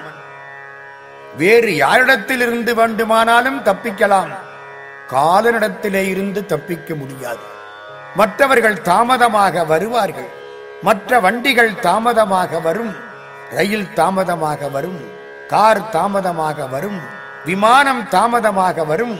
இந்த காலனுடைய எருமை மாடு தாமதமாக வந்ததாக சரித்திரம் கிடையாது. அது காலத்தில் வரும், அதனாலே அவனுக்கு காலன் என்று பெயர். இந்த காலன் வந்து நம்மை அழைத்து கொண்டு போனால் யமலோகத்திலே வைப்பான், கந்தன் வந்து அழைத்து கொண்டு போனால் சிவலோகத்திலே வைப்பான். எது வேண்டும்? காலன் வரும் முன்னால் கந்தன் வர வேண்டும் என்று வேண்டுகிறார் அருணகிரியார். முருகா, கடப்ப மாலை அணிந்த மார்பனே. அதென்ன கடப்ப மாலைக்கு அவ்வளவு பெருமை? கடப்ப மாலை நம்ம கொடுத்த மாலை, அடியார்கள் கொடுத்த மாலை கடப்ப மாலை. நம் கடம்பனை பெற்றவள் பங்கினன் தென்கடம்பை திருக்கர கோயிலான் தன்கடன் அடியேனையும் தாங்குதல் என் கடன் பணி செய்து கிடப்பதே என்கிறார் அப்பரடிகள். அது யார் கொடுத்த மாலை? நம் கடம்பனை, நாம் கொடுத்த கடப்ப மாலையை சூடிய பெருமானை பங்கிலே பெற்றவன், நம் கடம்பனை பெற்றவள் பங்கினன். காலன் வரும் முன்னால் கந்தன் வர வேண்டும். முருகா, கடப்ப மாலை அணிந்த மார்பனே. வலன் என்ற அசுரனுக்கு பகைவன் இந்திரன், அவனுடைய தலமான தேவலோகத்துக்கு பகைவன் சூரன். மாமர வடிவில் அவன் வந்தபோது அவனை இரண்டு கூறுகளாக பிளக்கும்படி வேலை செலுத்தியவன் வேலாயுதக் கடவுள். முருகா, கருப்பு விலங்கான எருமை மாட்டின் மேல் ஏறிக்கொண்டு என் உயிரை எடுக்க காலன் வந்தால் அவனுக்கு முன்னால் நீ வர வேண்டும். அழகான பச்சை மயில் மீது நீ வந்து என் எதிரில் காட்சி தந்து காலனிடத்து அணுகாமல் காப்பாற்ற வேண்டும் என்று வேண்டுகிறார் அருணகிரியார். அந்தகனும் என்னை அடர்ந்து வருகையினில் அஞ்சலன வலிய மயில் மேல் நீ அந்த மரளியோடு உகந்த மனிதன் நமது அன்பன் என முடிய வருவாயே என்பது திருப்புகழ். யமன் வரும் பொழுது முருகா நீ வந்து காட்சி கொடுக்க வேண்டும். முருகன் அடியவர்கள் பால் யமன் வரமாட்டான். அதனால் தான் கார்மாமிசை காலன் வரின் என்றார். வரின் என்றால் என்ன பொருள்? ஒருவேளை வந்தால் என்று பொருள். வரமாட்டான், ஒருவேளை தப்பித்தவரை வந்துவிட்டால் நீ வந்து காப்பாற்ற வேண்டும் என்பது பொருள். மாகத்தை முட்டி வருநெடுங்கூற்றன் வந்தால் என் முன்னே தோகை புறவியில் தோன்றி நிற்பாய் என்று கந்தர் அலங்காரத்தில் இதே கருத்தை வைக்கிறார் அருணகிரிநாத சுவாமிகள். இந்த பாடலில் வலாரி தலாரி என்று இரண்டு சொற்கள் வருகின்றன. தார்மார்ப வலாரி தலாரி எனும் சூர்மா மடிய தொடு வேலவனே என்பவை அந்த வரிகள். வலன் என்ற அசுரனுக்கு பகைவன் இந்திரன். அரி என்றால் பகைவன் என்று பொருள். வலாரி என்றால் வலனுக்கு பகைவனான இந்திரன் என்று பொருள். இந்த ரெண்டு பேருக்கும் சண்டை, வலனுக்கும் இந்திரனுக்கும் சண்டை. முசுகுந்த சக்கரவர்த்தி இந்திரனுக்கு உதவி செய்தார், அதனால் இந்திரன் வலனை கொன்றான். இது கந்த புராணம்.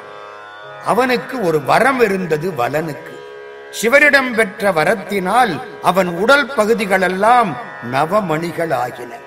இந்த இந்திரன் பகைவன் சூரன். அவனை முருகப்பெருமான் தடுத்து ஆட்கொண்டார். அதைத்தான் தார்மார்ப வலாரி தலாரி எனும் சூர்மாமடிய தொடுவேலவனே என்கிறார் அருணகிரியார். கார்மாமிசை காலன் வரும் பொழுது முருகப்பெருமான் அழகான மயில் வாகனத்தில் வருவானா என்று கேட்டால் நிச்சயமாக வருவான். இப்பொழுது இந்த யுகத்தில் நாம் பார்த்தோம், ஏன் இந்த நூற்றாண்டில் நாம் பார்த்தோம். கிருபானந்த வாரியார் சுவாமிகள் லண்டனிலே இருந்து பம்பாய்க்கு வருகிறார், பம்பாயிலே இருந்து சென்னைக்கு வரப்போகிறார். எண்பத்தி ஏழு வயது. பம்பாயில் ஏறி உட்காருகிறார். காப்பி வேண்டுமா என்று கேட்டார்கள். சென்னைக்கு போய் வழிபாடு முடித்து சாப்பிட வேண்டும் என்றார். பம்பாயிலே உட்கார்ந்தார். விமானம் புறப்பட்டது, சென்னையை நோக்கி செல்லுகிறது.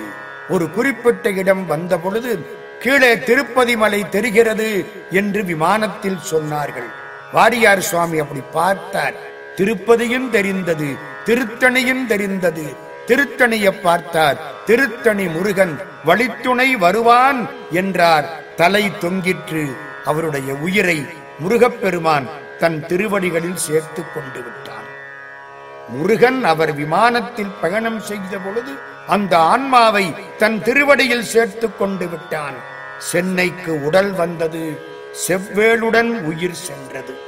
அதனால்தான் கார்மாமிசை காலன் வரில் கலபத்து ஏர்மாமிசை வந்து எதிரப்படுவாய் என்று கிருபானந்த வாரியார் சுவாமிகள் ஒவ்வொரு நாளும் படித்த பாடல் அவருக்கு பலன் கொடுத்தது. நாமும் இதை படிக்க வேண்டும் என்பதுதான் இந்த பாடல் மூலம் அருணகிரியார் நமக்கு தரக்கூடிய செய்தி. கார்மாமிசை காலன் வரில் கலப தேர்மாமிசை வந்தெதிரப்படுவாய் தார்மார்பவலாரி தலாரியனும் சூர்மாமடிய தொடுவேலவனே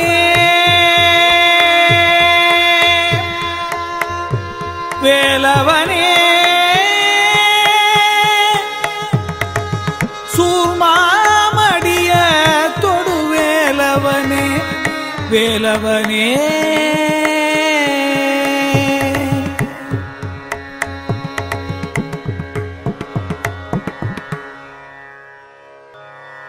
பதினோராவது பாடல் கூகா என. உலகில் பிறந்த அனைவருக்கும் ஒன்று நிச்சயம் நடக்கும். அது எப்பொழுது நடக்கும்னு தெரியாது, ஆனா நடக்கும்னு தெரியும். நிகழ்ச்சி நிச்சயம், நேரம் சந்தேகம். அது என்ன நிகழ்ச்சி? இறப்பு. பிறப்பவர் இறப்பது உண்மை. இறந்தால் என்ன ஆகும்? எல்லோரும் கூடி அழுவார்கள். வராதவர்களெல்லாம் வருவார்கள், உறக்க அழுவார்கள், பேரை மாற்றுவார்கள், பிணம் என்று பெயர் வைப்பார்கள், காட்டிலே கொண்டு போய் சுடுவார்கள், நீரில் மூழ்குவார்கள், நம்மை மறந்து விடுவார்கள். இதுதான் நடக்கப் போகிறது.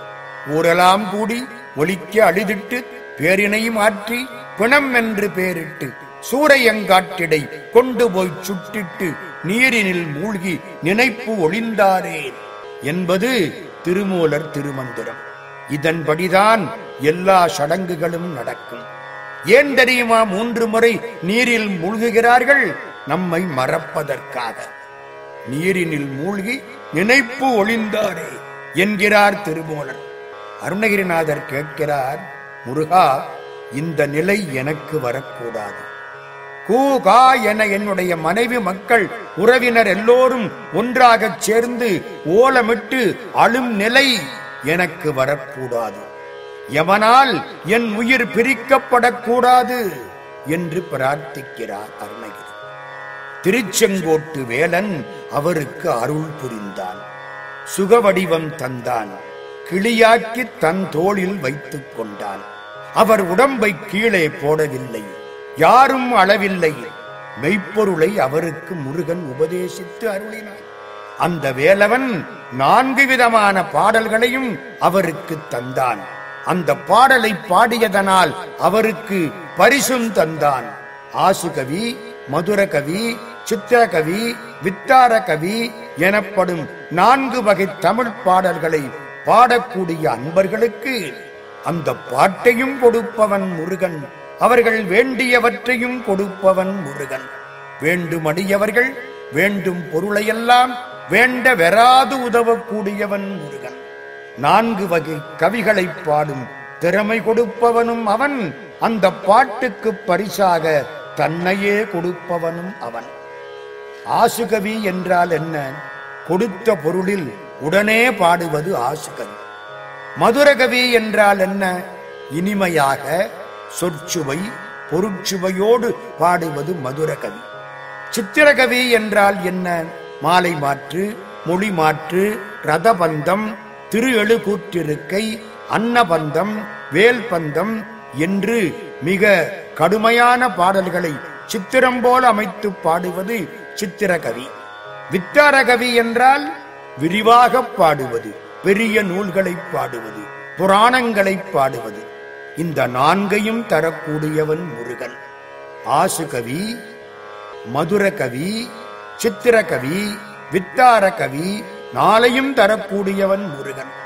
ஆசு முதல் நாற்கவியும் அட்டாவதானமும் சீர் பேசுமியல் பல்காப்பியத் தொகையும் ஓசை எழுத்து முதலாம் ஐந்து இலக்கணமும் தோய்ந்து பழுத்த தமிழ்ப் புலமை பாலித்து ஒழுக்கமுடன் இம்மை பிறப்பில் இருவாதனை அகற்றி மும்மை பெருமலங்கள் மோசித்து தம்மை விடுத்து ஆயும் பழைய அடியாருடன் கூட்டி தூய பரபோகம் துய்ப்பித்து சேய கடியேற்கும் பூங்கமல கால்காட்டி ஆட்கொண்டு அடியேற்கு முன்னின்றருள் என்பது கந்தர் கலிவெண்பா. முருகன் தமிழால் வைதாரையும் வாழ வைப்போர், வாழ்த்தினாருக்கு தன்னையே தருபவன். முத்தமிழால் வைதாரையும் அங்கு வாழ வைப்போம் என்று அலங்காரத்தில் போற்றுகிறார் அருணகிரியார். உறவினர் அழுமாறு போகாமல் உபதேசம் தருபவன் முருகன் என்பதையும் தமிழால் பாடினால் அந்த பெருமான் தன்னையே தருவான் என்பதையும் இந்த பாடல் உணர்த்துகிறது. கந்தர் அனுபூதியில் பாடப்பெற்ற ஒரே திருத்தலம் திருச்செங்கோடு. அதைத்தான் இந்த அழகான பாடலில் நாகாசல வேலவ என்று பேசுகிறார். நாகாசலம் என்றால் சர்ப்ப சகிலம், நாகமலை என்று பொருள். நாலுமறை பொருளோனே நாககிரி பெருமாளே என்பது திருப்புகழ் பாடல். மாலோன் மருகனை, மன்றாடி மைந்தனை, வானவர்க்கு மேலான தேவனை, மெஞ்ஞான தெய்வத்தை, மேதினியில் சேலார் வயற்பொழில் செங்கோடனை சென்று கண்டு தொழ நாலாயிரங்கண் படைத்திலனே அந்த நான்முகனே என்று கந்தர் அலங்காரத்தில் இந்த திருச்செங்கோட்டின் பெருமையை அருணகிரியார் அற்புதமாய் பாடுகிறார். கந்தர் அனுபூதியில் இந்த பாடலில் திருச்செங்கோட்டு பெருமை உணர்த்தப்படுகிறது. எம்பெருமான் தனக்கு தந்த நன்மைக்கு ஒரு மிக பெரிய பரிசாக இந்த அழகான பாடலை பாடியிருக்கிறார் அருணகிரிநாத சுவாமிகள்.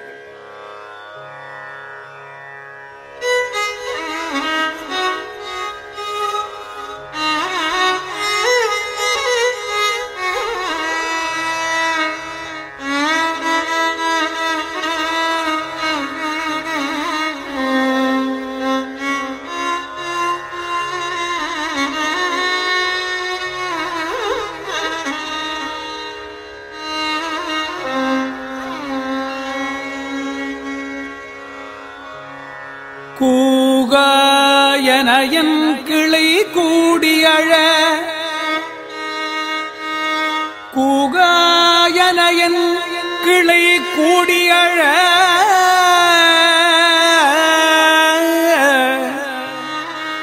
போகா வகை மெய்ப்பொருள் பேசியவ நாகாசல வேலவனாலு கவி தியாகாசுரலோக சிகாமணியே சிகாமணியே தியாகாசுரலோக சிகாமணி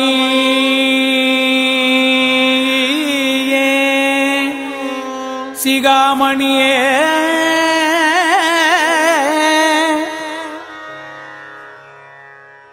கந்தர் அனுபூதியின் பனிரெண்டாம் பாடல் உபதேசத் திருப்பாடல்.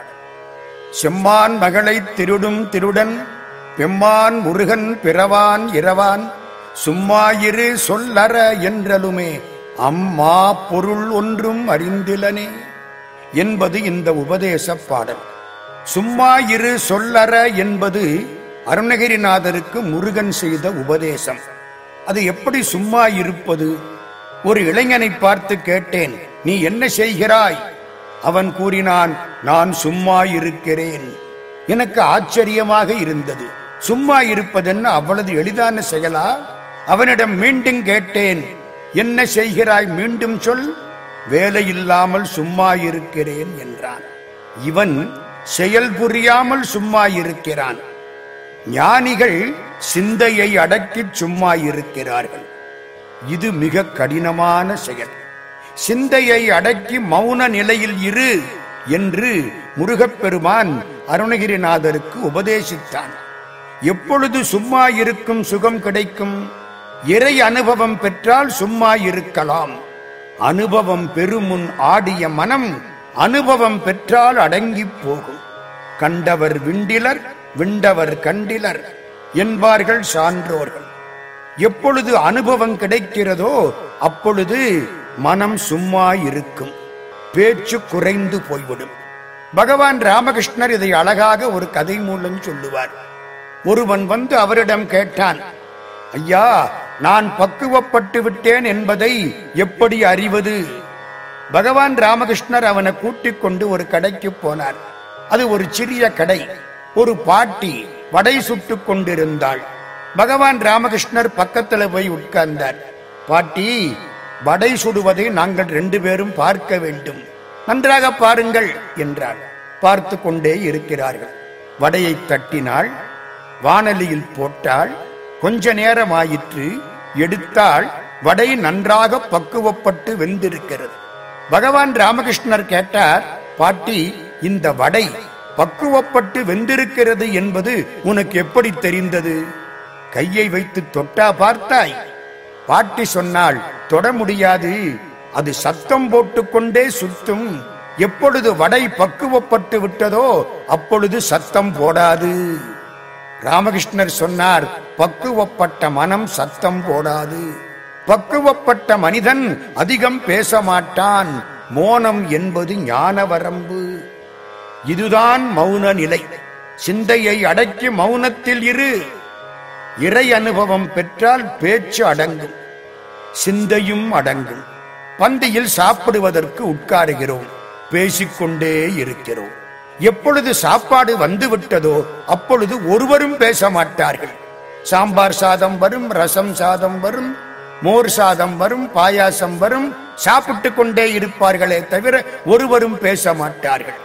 அனுபவிக்கும் முன்னால் பேச்சு இருக்கும், அனுபவிக்கும் போது பேச்சு இருக்காது. சும்மா இருக்க சுக உதயம் ஆகுமே, இம்மாய யோகம் இனி ஏன் என்று கேட்கிறார் தாயுமானார். சும்மா இருப்பதுவே சுற்றற்ற பூரணம் என்று எம்மால் அறிதற்கு எளிதோ பராபரமே என்றும் தாயுமானார் பேசுகிறார். இந்த பாடல் மிக முக்கியமான பாடல். சும்மாயிரு சொல்லற என்ற உபதேசத்தை சுட்டிக்காட்டிய பாடல்.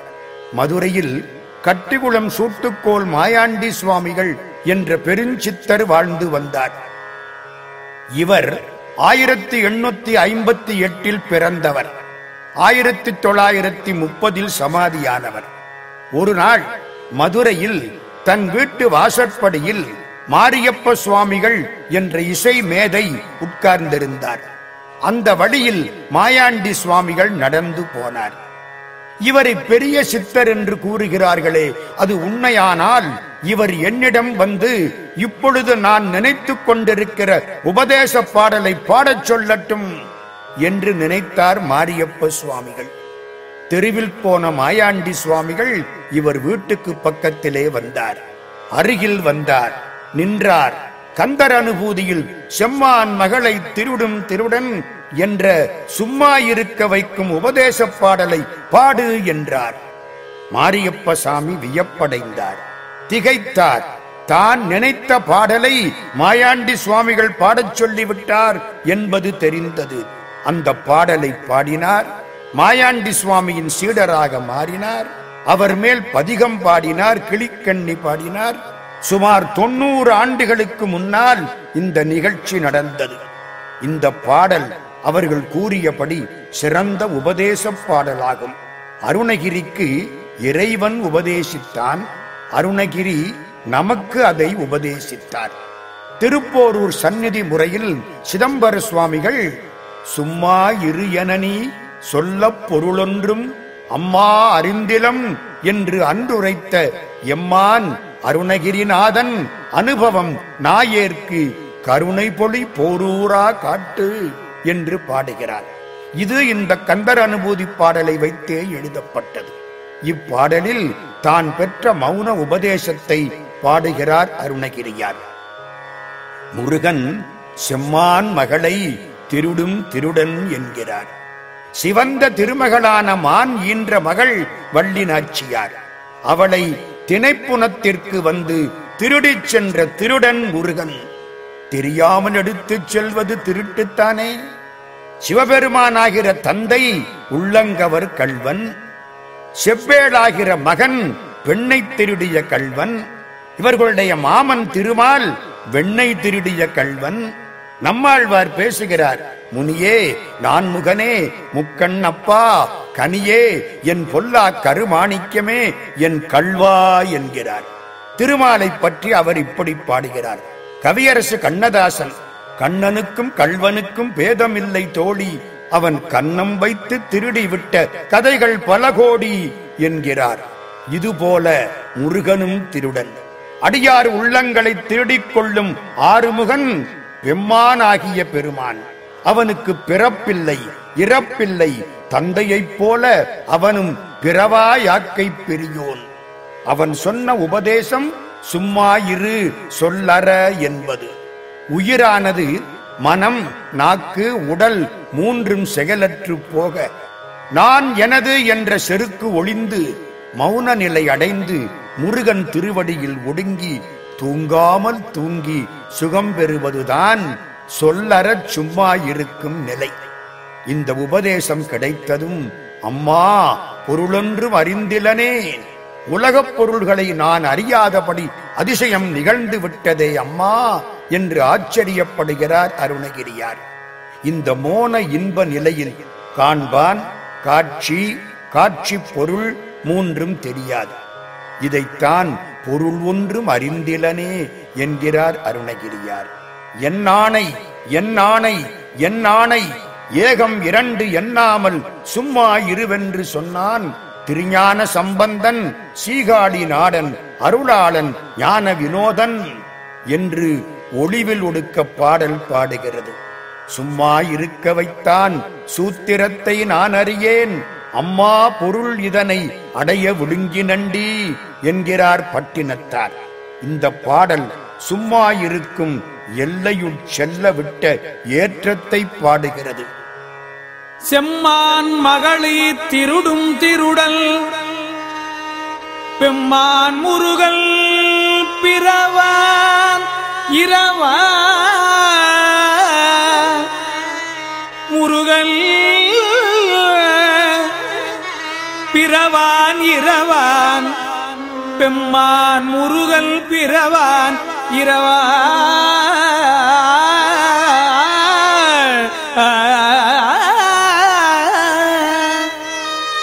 சும்மாயிரு சொல் அற என்றலுமே அம்மா அம்மா பொருள் ஒன்றும் அறிந்திலமே அறிந்திலனே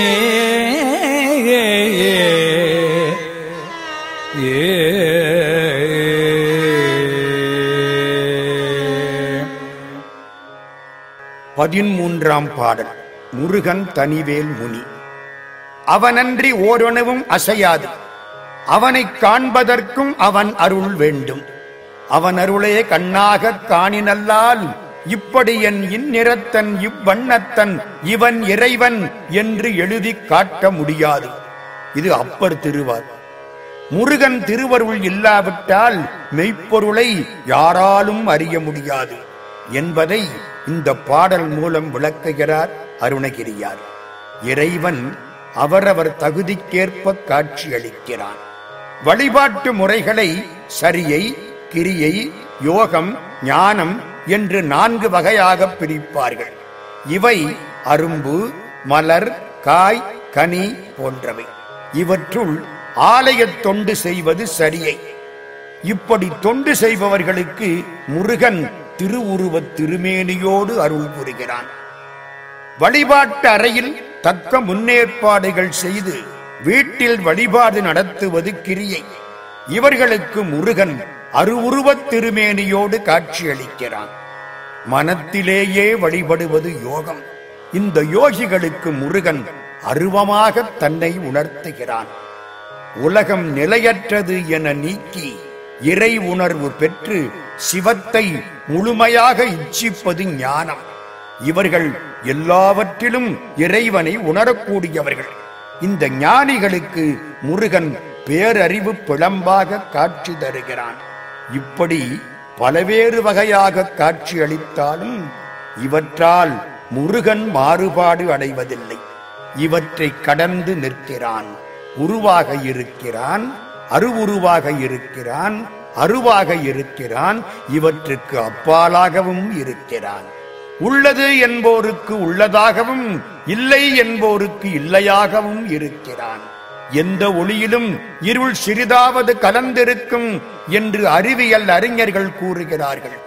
எனவே அவன் இருளாகவும் ஒளியாகவும், இருளுக்குள் ஒளியாகவும், ஒளியில் இருளாகவும், இவற்றை கடந்தவனாகவும் தோன்றுகிறான். அதனால்தான் உருவன்று, அருவன்று, உளதன்று, இலதன்று, இருளன்று, ஒளியன்று என நின்றதுவே என்கிறார் அருணகிரியார். எது நின்றது? அது நின்றது. அது என்றால் எது? பரம்பொருள். தத்வமசி என்ற மகா வாக்கியத்தின் பொருள் அது நீயாகிறாய் என்பது. இங்கே அது என்பது சொற்பதம் கடந்த பரம்பொருள். நின்றதுவே என்பது சொற்பதம் கடந்த பரம்பொருளை குறிப்பது. இந்த அறிவு யாருக்கு வரும்? இறைவன் இவற்றுக்கு உள்ளேயும் இருக்கிறான், அப்பாற்பட்டும் இருக்கிறான் என்று அறிந்து கொள்ளக்கூடிய அறிவு யாருக்கு வரும்? முருகன் அருள் கொண்டு முருகனை அறிவார்க்கு மட்டுமே வரும். அவன் அருளாலே அவன் தாழ் வணங்கி என்பது சிவபுராணம். கதிரொளியால் கதிரவனை காண்கிறோம். இறை அருளால் இறைவனை அறியலாம். அவனோடு ஒன்றினால் அவனை அறியலாம். அவன் நாம் வணங்கும் முருகக் கடவுள் என்றும் மெய்யறிவினால் உணரத்தக்க ஒப்பற்ற வேட்படையை உடைய தனிவேல் முனிவன் என்றும் நாம் அன்பு செய்யும் குரு என்றும் அவன் அருளால் அவனை அறியலாம். இப்படி அவனை அறியாதவர்கள் பேரின்ப அனுபூதியை அடையத்தக்க தகுதி உடையார் ஆவரோ என்கிறார் அருணகிரியார். முருகன் என்றும் உள்ள உண்மை பொருள் சத்து. தனிவேல் முனி அறிவு பொருள் சித்து. நம் குரு அடியார்க்கு ஆனந்தம் அளிக்கும் இன்ப பொருள் ஆனந்தம். ஆக முருகன் தனிவேல் முனி நம் குரு என்பது முருகனுடைய சச்சிதானந்த காட்சி. இப்பாடல் முருகன் திருவருள் இன்றேல் மெய்ப்பொருளை யாரும் உணர முடியாது என்பதை உணர்த்துகிறது. முருகன் தனிவேல் முனி நம் குரு என்று அருள் கொண்டு அறியார் அறியின் தரமோ என்று கேட்கிறார் அருணகிரியார். காட்டுவித்தால் யாரொருவர் காணாதாரே, காண்பார் யார் கண்ணுதலாய் காட்டாக்காலே என்பது அப்பர் தேவாரம். பிரான் அருள் உண்டெனில் உண்டு நல் ஞானம் என்பது திருமந்திரம்.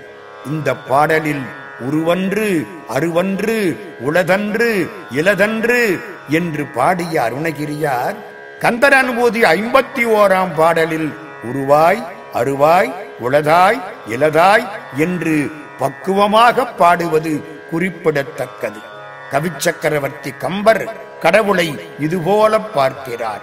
ஒன்றே எண்ணின் ஒன்றேயாம் பலவென்றுரைக்கில் பலவேயாம் அன்றே எண்ணில் அன்றேயாம் ஆமே எண்ணில் ஆமேயாம் இன்றே எண்ணில் இன்றேயாம் உளதென்றுரைக்கில் உளதேயாம் நன்றே நம்பி குடி வாழ்க்கை நமக்கிங்கென்னோ பிழைப்பம்மா என்று கம்பர் பாடுவது இந்த இடத்தில் ஒப்பு நோக்கத்தக்கது. முருகன் தனிவேல் முனினம் குருவென்று அருள் கொண்டறியார் அறியும் தரமோ